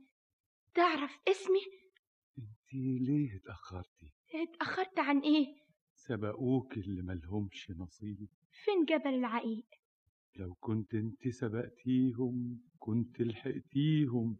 قبل ربنا ما يعمل كده فيهم اللي هم مين الصخور صخور ايه التلات عجايب اللي انت جايالهم ناس كتير جم عشانهم وهم سبتوا في مكانهم ساعة الأصوات ما نادت عليهم بصوا وراهم انت يا بنتي هيصادفك اللي صادفوه وهتشوفي اللي شافوه هتفوتي على سكة مرصودة وتلاقي قدامك صخور سودة هتسمعي ناس بتندهلك ووحوش بتزعقلك إذا التفتي وراكي هتبقي صخرة زيهم واخواتي اخواتك بصوا وراهم وبقوا صخور سودا وياهم اخواتي ما تخافيش يا عطيات لو استوليتي على العجايب التلاتة هتفك الرصد عن الخلق دي كلها ويرجعوا أوادم تاني طيب انت الدرويش الصديق فين جبل العقيق اللي انت واقفة عليه ده هو جبل العقيق وفين اول الطريق أنا شخصيا معرفش فين أول الطريق لكن حديكي كورة تحدفيها الكورة دي لما تحدفيها ما تقفش إلا قدام الطير الناطق طب والشجرة اللي بتغني ومية الدهب إذا توصلت للطير اللي بيتكلم هو يدلك عليهم اتفضلي الله دي الكرة بتاعتي اللي فيها صورتي جبتها منين انت ما تعرفينيش ما اصليش شفتك يا سيدنا الدرويش ازاي بصي لي كويس شوفي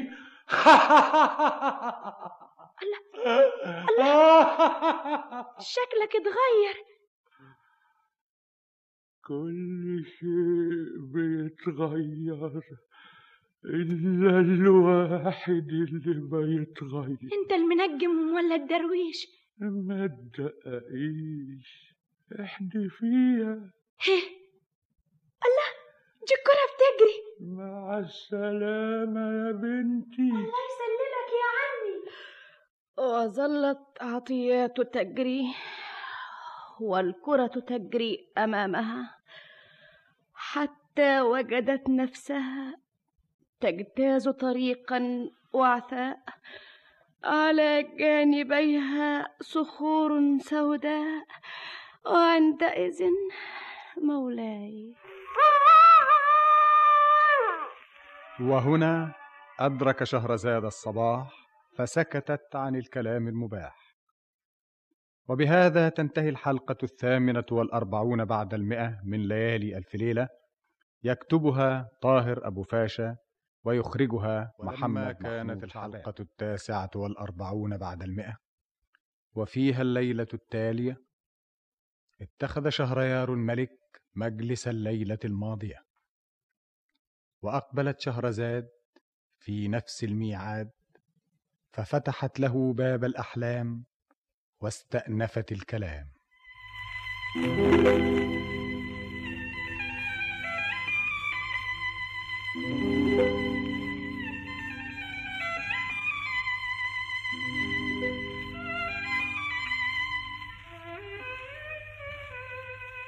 بلغني أيها الملك السعيد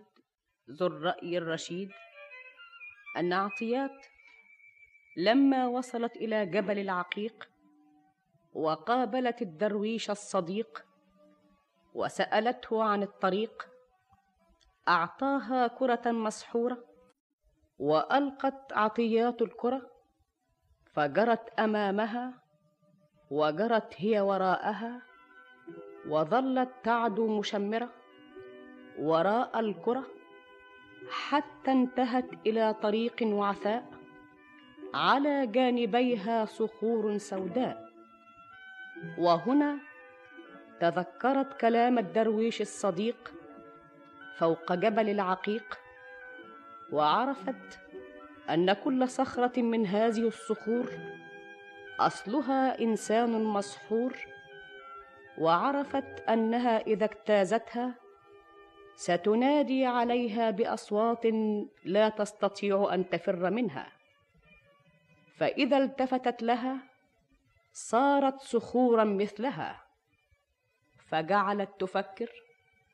وتقدر وتدبر وتكلم نفسها وتعيد كلامها اديني قربت على الصخور كل صخرة من دول أصلها واحد مسحور دلوقتي يزعقوا فيا وينادوا عليا أنا جعت والكورة ما بتقفش لابد آكل وأنا ماشية اللبابة بتاعت العيش لسه طرية الله فكرة والله إزاي ما حدش فكر فيها قبل كده أنا هسد وداني أسدهم باللبابة اللي في الرغيف بس اللبابة خلصت ما سدتش إلا ودن واحدة أعمل إيه؟ أسد الودن التانية بإيه؟ أسدها بإيه؟ أسدها بحتة طين بس أيوة ودن من طين وودن من عيين ياه ده أنا زي ما أكون في دنيا تانية أما أشوف أسمع ولا لأ هه. ولا أنا سامعة حاجة أما أجرب تاني ها ولا انا سامعه حاجه ابدا خلاص خلي الصخور المسحوره تزعق زي ما هي عاوزه انا اجمد قلبي واعتمد على ربي ياه الصخور دي كلهم اوادم زينا مساكين يا ترى عطيه الصخره انهي دول وانهي صخره فيهم هديه عطيه هديه اخواتي الاتنين بقوا صخرتين ما تجوش جنبنا وما تعتبرش بقى انت يا اللي ماشيه في حقنا تعالي إيه هنا دي الأصوات بتنادي عليا إنما صوتهم ضعيف مش مأثر فيا هاتوها امسكوها يا اخوانا سيبوها ازاي نسيبها ايه اللي جابها انت كانت اصحابها استني هنا ما تمشي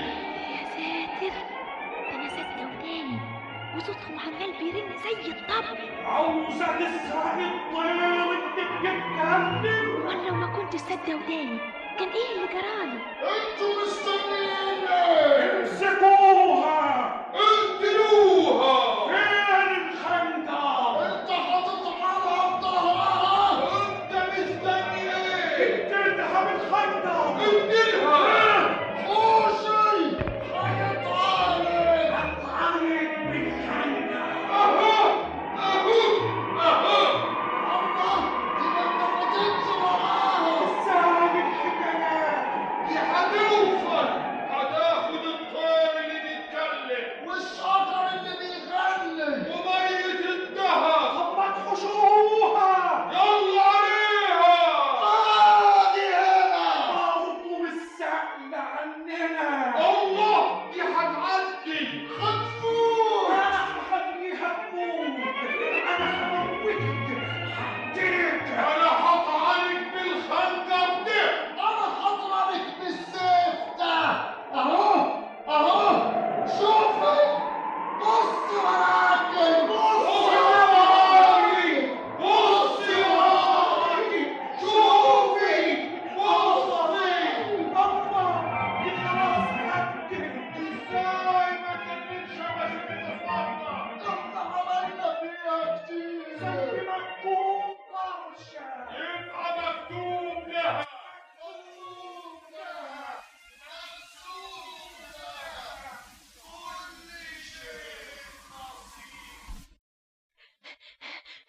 الكرة ماشية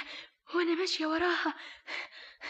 أنا فوت الصخور المسحورة أقدر أفضي وداني وأسمع تاني أدي ودي من عجين ودي مدني اللي من طين يا سلام زي ما أكون في بير وطلعت على وش المية الكرة دي هتوديني لغاية فين أديني ماشية وراها الله ايه القفص اللي بيلمع هناك ده الله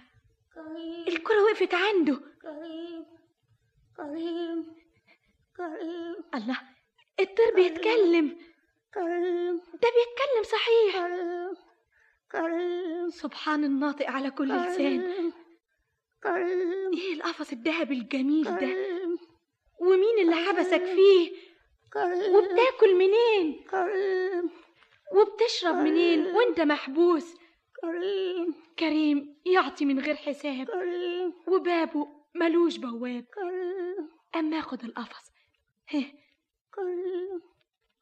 بسم الله الرحمن الرحيم عطيات ها انت تعرف اسمي كمان خليتي بما اعطيتي عطيات ازاي عرفت اسمي انا مرصود هنا طول عمري محدش يقدر يوصل لي ولا حد يقدر ياخدني غير واحدة تظهر في آخر الزمان بنت من البنات اسمها عطية عجيبة أنا بستناكي هنا بقالي ألف سنة ألف سنة ألف سنة الدرويش اللي قابلتيه هو المنجم اللي سقيتيه كان مرصود ليا لما تستولمت عليا انت مش بنت المظلومة مظلومة ايه؟ أمك مظلومة دي حاجة مش مفهومة أمك مظلومة أمي ما كانتش مظلومة ولا حاجة مش معقول إزاي مش معقول؟ زي ما بقول هو أنت هتعرف أمي أكتر مني؟ أمي الله يرحمها ما حد ظلمها مش معقول مش معقول مش معقول وإيه طلباتك؟ أنا عاوزاك توصلني للشجرة اللي بتغني الشجرة اللي بتغني قدامك يا عطيات فين؟ ما انت سامعة أيوة صحيح يا سلام والشجرة دي أقلعها ازاي؟ لا تقلعيها ولا تقطعيها كفاية غصن واحد تاخديه وفي الجنينة بتاعتك تزرعيه وكل يوم يغني وانت تسمعي طب وفين مية الدهب؟ مية الذهب بتجري قدامك فين؟ تحت أقدامك طيب واخواتي على ايدك انت هيكون خلاصهم وخلاص الصخور اللي وياهم ازاي؟ شايفة الشجرة دي انهي؟ اللي جنب الشجرة اللي بتغني اه مالها؟ بتعلق عليها فاس دهب ايوه ايوه لو فحرت تحتها هتلاقي صندوق دهب صغير تفتحيه تلاقي جواه النينة ملانة مية لو حطيتي نقطة واحدة فوق كل صخرة ينفك سحرها وترجع إنسان زي أصلها فين؟ ادي الفاس هنا هه. هه. هه. الله ده الصندوق الصندوق اهو هو ده هو ده الحمد لله اقدر اخلص دلوقتي اخواتي اما اشيلك معايا انا مش عارفه السكه الكوره هي اللي جابتني وأنا اللي هرجعك من هنا على طول الله دي الصخور أول ما نحصلها تحطي نقطة مية عليها إيه؟ انت هتندهشي وهما كمان هيندهشوا فيهم اللي بقاله كده تلتمية سنة وفيهم اللي بقاله تلات شهور هنا ادي اول الصخور المسحوره نقطي عليها من المية المرصودة أشهد أن لا إله إلا الله نقطي على بقية الصخور ها أشهد أن لا إله إلا الله أشهد أن لا إله إلا الله أشهد أن لا إله إلا الله أخويا عطية عطيات أخويا هدية عطيات وفعل فعله الماء المسحور فتحركت جميع الصخور وخرج عطيه واخوه هديه واجتمع الاخوات وسارت بهم عطيات حتى ادركت سنجاله فذهبت الى القصر حاله فوجدت الشيخ زاهد يحاول مولاي وهنا أدرك شهرزاد الصباح فسكتت عن الكلام المباح وبهذا تنتهي الحلقة التاسعة والأربعون بعد المئة من ليالي ألف ليلة يكتبها طاهر أبو فاشا ويخرجها محمد لما محمود كانت شعبان. الحلقة الخمسون بعد المئة وفيها الليلة التالية اتخذ شهريار الملك مجلس الليلة الماضية واقبلت شهرزاد في نفس الميعاد فقام الملك اليها واخذ بيديها واجلسها في مكان القبول وجعل يصغي لها وهي تقول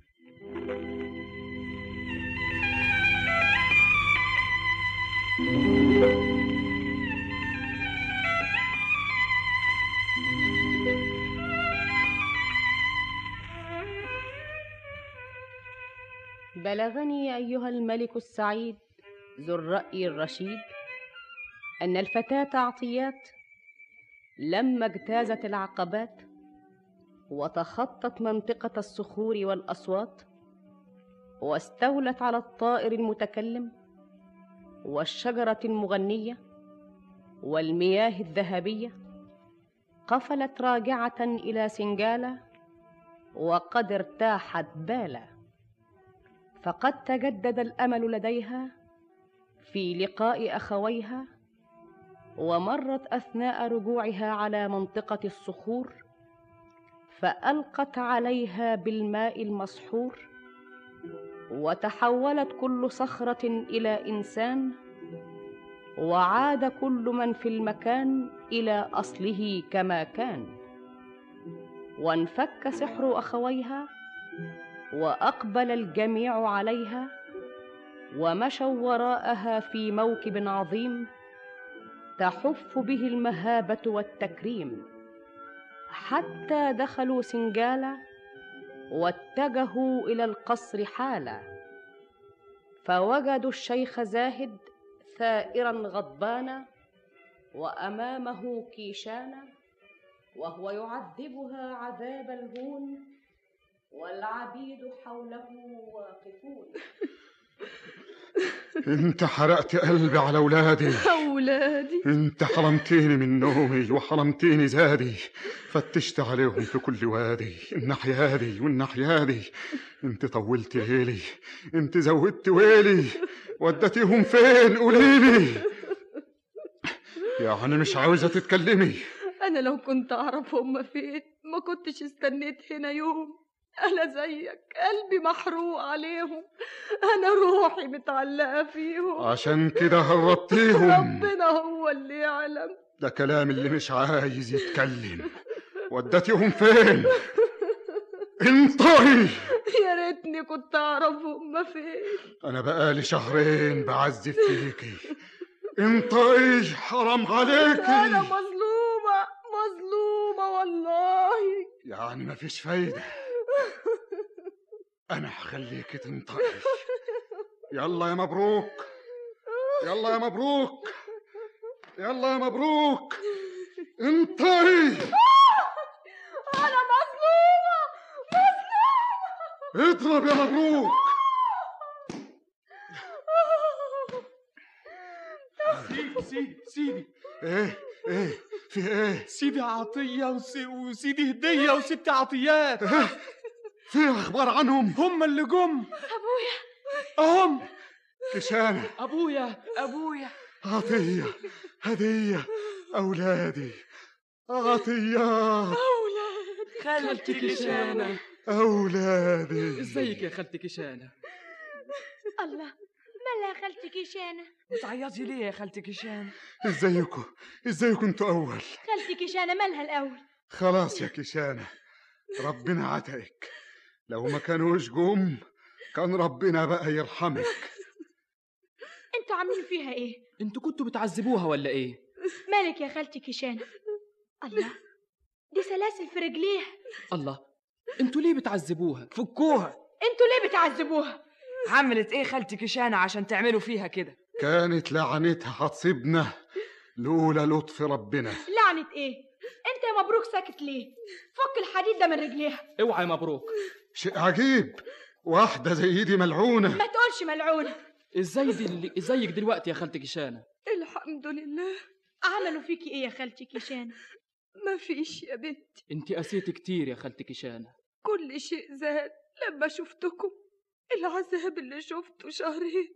راح في غمضة عين انت يا ابويا ظلمت خالتي كيشانة ازاي تهربك من بيتك خالتي كيشانة ما هربتنيش مش لبستك هدومها وخرجتك في توبها وعلى فرض انها هربتها يبقى عشان منفعتها انما هي ما هربتنيش تبقى عملت خير فينا خلتنا جبنا الكنز وجينا كنزي ايه هو صحيح فيه طير بيتكلم وشجر بيغني ومية فيها سر الذهب احنا النهارده اغنى من الملك الملك بالنسبة لنا يبقى شحات انتوا بتقولوا ايه الوصف اقل من الحقيقه إيه اللي هنشوفه أكتر من اللي بنقوله فين فوق طب يلا بينا وخالتي كيشانة معانا وخالتك كيشانة معانا تعالي يا كيشانة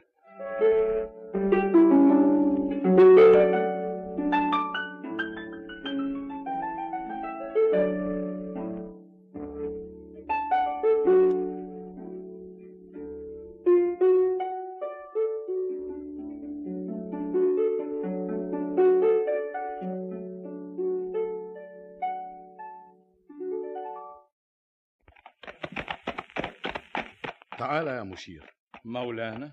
ايه دول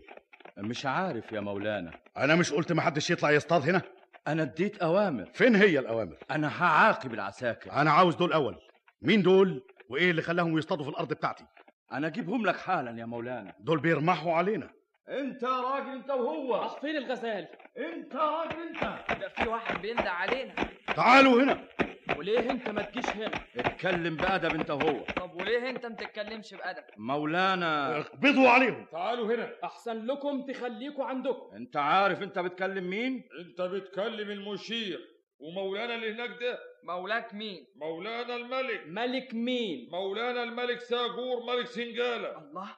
ده الملك يا عطيه تعالى يا هديه اوعوا حد منكم يحط ايده علينا احنا رايحين له برجلينا طب مد معانا بقول لك ما تحطش ايدك علينا سيبه انت هديه إيه عاوز- ايه اللي عاوزه دلوقتي عاوزين ناخدك لمولانا احنا ماشيين اهو لزوموا ايه الكلام ده سيبوهم سيبوه سيبوهم سمعتم انا شخصيا رايح له برجليا يلا يا هديه منين دول ما اصلناش شفناه تعالوا هنا مولانا. انتوا ايه اللي جابكوا هنا اللي جابنا رجلينا وجايين هنا تعملوا ايه جايين نصطاد الغزلان ونبارز الرجال اللي ما يحسنوش الكلام الظاهر انه كنتوا اللي ما بتحسنوش الكلام يا رجال طيروا رقبتهم في الحال اسمع يا مولانا احنا اتنين وانتوا عشرين اذا كانوا رجالكم رجال يسدوا مجال يبرزونا فارس لفارس اتنين لواحد تلاتة لواحد انت بتتحدى عليه يا صدام تعالى هنا انت مستغني عنه يا مولانا اقتله يا صدام يقتلني انا هعلمه سامع يا مولانا عليه يا صدام تعالى هنا شوف الباب ده شوف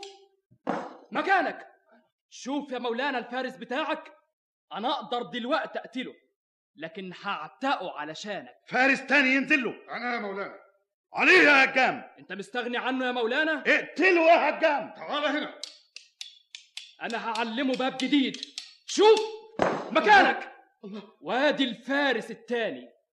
انا هعتقه عشان خاطرك يا مولانا ازاي الكلام ده يغلب صدام وبعدين يغلب الهجام ده مش كلام امرني وانا انزل له انا يا مولانا انت يا مشير خدامك يا مولانا لكن انا ما عرفتش مين الشابين دول احنا ما شفناهمش قبل كده الظاهر انهم مش من هنا تعال يا راجل انت هو تقدم اغمد سيفك انت في حضرة مولانا احنا مش مش هنغمد هنغمد سيوفنا. سيوفنا. احنا إحنا هنقدم هنقدم له سلاحنا. تعالوا هنا اتفضل يا مولانا خلي سيوفكم معاكم انتوا مين احنا من هنا من سنجالة ايوه من سنجاله اسمك ايه اسمي عطيه وانت اسمي هديه ابوك اسمه ايه ابونا الشيخ زاهد زاهد مين بتاع البساتين اللي كان بستاني لكن ازاي ده ما كانش له اولاد ربنا اداله سبحان العاطي الوهاب حكمتك يا رب اللهم لا اعتراض الشيخ زاهد الغلبان أبونا مش غلبان. طب وليه تنزلوا ارضي وتصطادوا فيها من غير اذني إذا كنا صحيح في أرضك يا مولانا نبقى ضيوفك والضيف حقه الاكرام مش الضرب بالحسام ومولانا كريم وفضله عظيم كلام جميل وشباب جميل طيب مدام انتوا بتقولوا انكم ضيوفي انا عاوزكم ضيوفي بصحيح مش فاهم انا حبيتكم ليه يا مشير مولاي ارفعوا مكانهم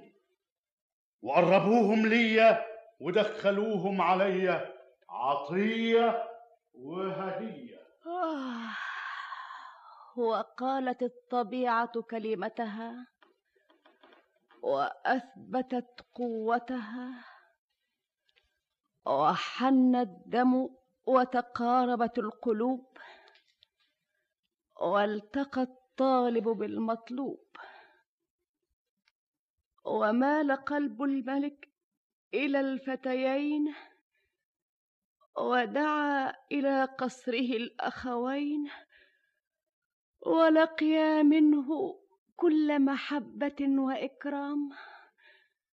الى ان كان يوم من ذات الايام مولاي وهنا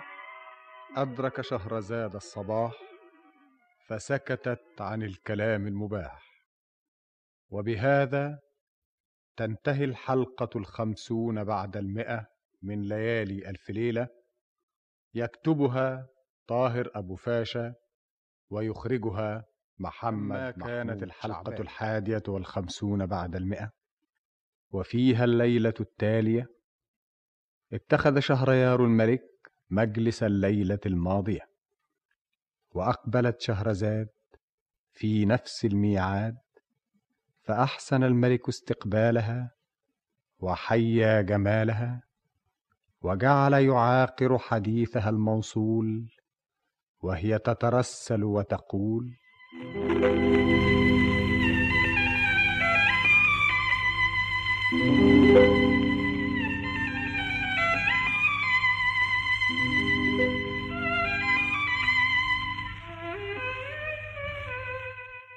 بلغني ايها الملك السعيد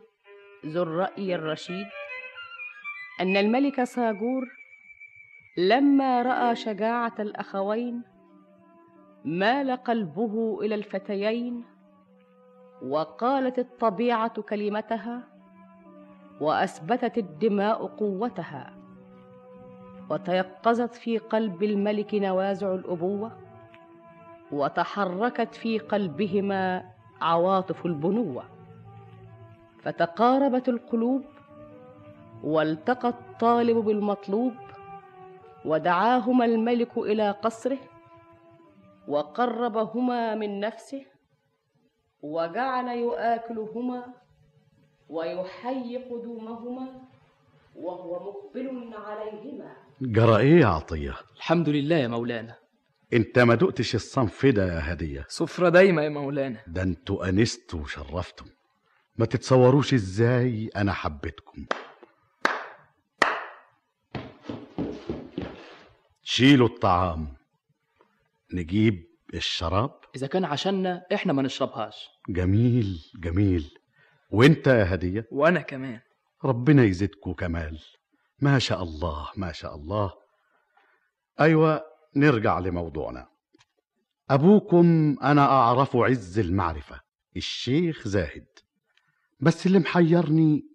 لما هو غني كده ليه كان بيشتغل جنايني ما إحنا ما قلنالكش يا مولانا قلتولي ايه إحنا انفتح لنا كنز اتفتح لكم كنز آه كان مرصود لنا ينفتح على إيد أختنا انتوا لكم اخت آه عطيات عطيات آه عطيه وهديه وعطيات عطيات هي اللي انفتح عليها الكنز جابت ثلاث حاجات ايه إيه؟ الطير اللي بيتكلم طير بيتكلم آه وايه كمان والشجرة اللي بتغني شجره بتغني آه وايه كمان والمية اللي تخلي النحاس دهب يعني الكيمياء آه وايه كمان أنت مش مصدقنا حتى هزاركوا لطيف إحنا بنتكلم جد ايوه جد إن ما كنتش يا مولانا مصدق تقدر بنفسك تتحقق إيه احنا اتأخرنا يا مولانا ليه وراكوا ايه إحنا من الصبح هنا زمانهم سألوا عننا أظن مولانا بقى يسمح لنا قبل ما تخرجوا وتفتوني ادوني وعد انكم تزوروني يا سلام يا مولانا ده شرف كبير يا مولانا ما ترتبطوش باي قيود تعالوا من غير ميعاد ادخلوا من غير استئذان قصري قدامكم مفتوح اعتبروه زي بيتكم واعتبروني انا زي والدكم مع السلامه يا اولادي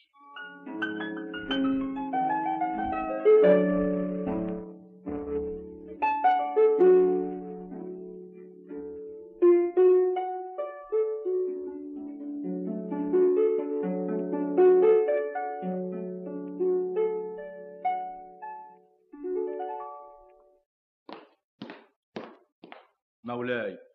تعالى يا مشير تعالى هنا اقعد اقعد انا عاوزك في امر هام خير يا مولانا كلمني عنهم يا مشير دي تالت مرة يا مولانا وانت تنده لي عشان أكلمك عنهم انتوا عرفتوا مكانهم أيوة يا مولانا وايه حكايه القصر بتاعهم أنا قلت لك يا مولانا الشيخ زاهد الجنايني يملك قصر زي ده ويخلف اولاد بالشكل ده ازاي بقى كده مش فاهم انا ليه حبيتهم من ساعه ما شفتهم الا قول لي أيوة مش ملاحظ انهم بيحبوني كل الناس بتحب مولانا انما مولاك ما بيحبش كل الناس دول حاجه تانية انا ما دقتش طعم الخلف ولا عرفت معزه الاولاد لكن ما اظنش يبقوا زي غلاوه عطيه وهديه انت تعرف القصر بتاعهم عارفه يا مولانا فين بعد ما تعدي النهر نركب له نص ساعة طب قوم معايا مولانا قوم معايا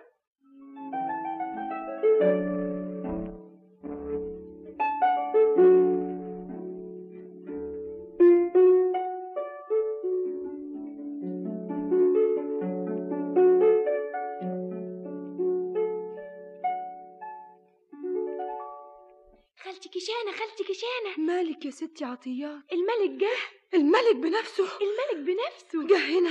أيوة جه هنا إخواتي بيقابلوه يا خبر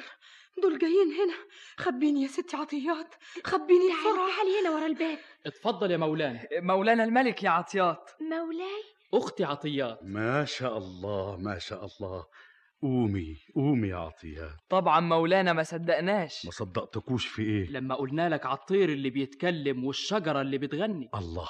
هو الكلام ده صحيح هو مولانا مش جاي عشان يشوفها بنفسه ابدا انا جاي اشوف كنتم حكاية الطير اللي بيتكلم دي صحيحة أنا هقدمهولك يا مولاي دلوقتي هات القفص يا عطيات أهلا وسهلا اتفضل يا مولانا هو ده الاتفاق اللي بينكم وبيني اتفاق إيه؟ انكم تبقوا تزورون كريم كريم كريم الله الله الله الله ده بيتكلم يا مولانا سبحان الخالق سبحانك ما اعظم شانك كريم كريم الضيف أب والأولاد أسياد ما شاء الله ده بيتكلم زينا بالظبط اسمع امال خدامة والسر في قلب واحد هو الشيخ زاهد ضيف ايه اللي بيقول عليه الضيف أب يعني مولانا وارد كل إنسان في سنجالة طب والاولاد اسياد عطية وهدية وعطيات أولادك زي الناس كلها ما هي أولادك وهم أسياد البيت طب والام خدامه تفسرها ازاي يعني آه، والسر في قلب واحد هو الشيخ زاهد يعني ايه الام خدامه ما هو الطير قال اهو السر في قلب واحد هو الشيخ زاهد ايوه من حق فين الشيخ زاهد أبويا جاء أهو يا مرحبا مولانا يشرف عندي انهض يا عم الشيخ زاهد الضيف أب والأولاد أسياد والأم خدامة والسر في قلب واحد هو الشيخ زاهد ده, ده بيقول ايه احنا عاوزينك تفسر لنا إحنا فهمنا الضيف أب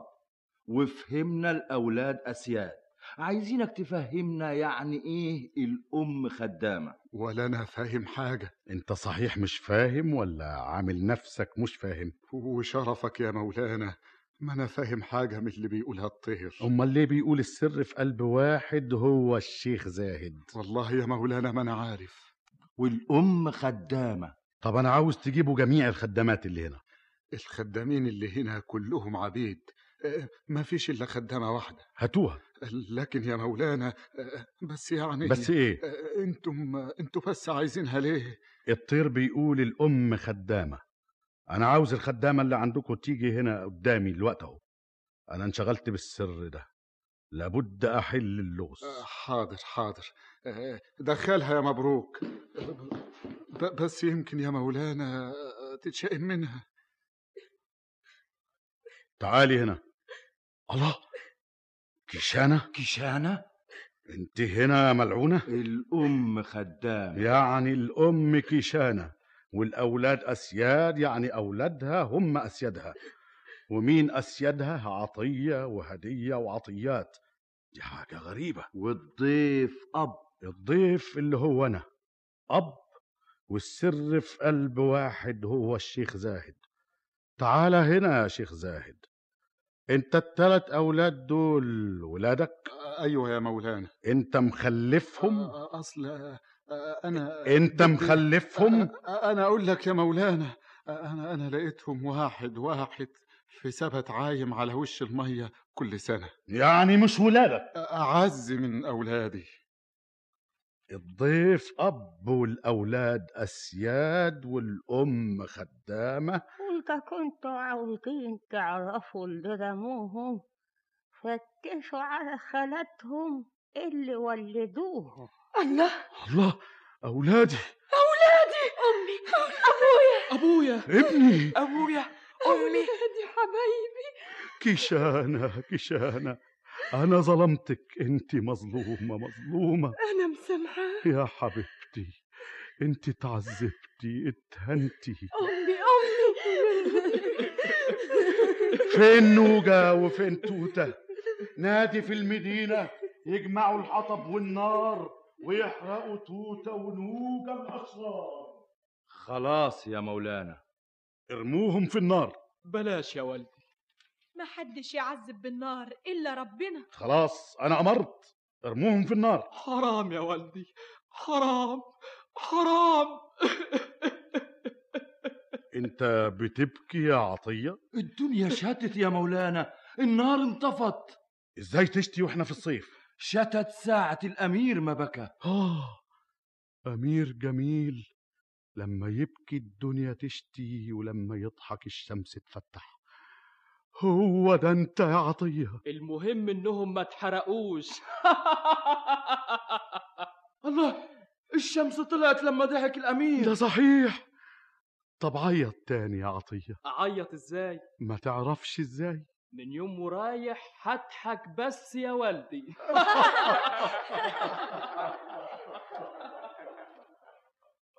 وعاش الجميع في أسعد حال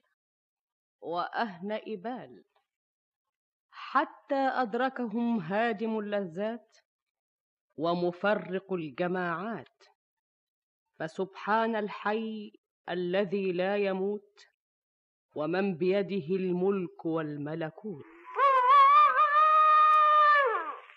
وهنا أدرك شهرزاد الصباح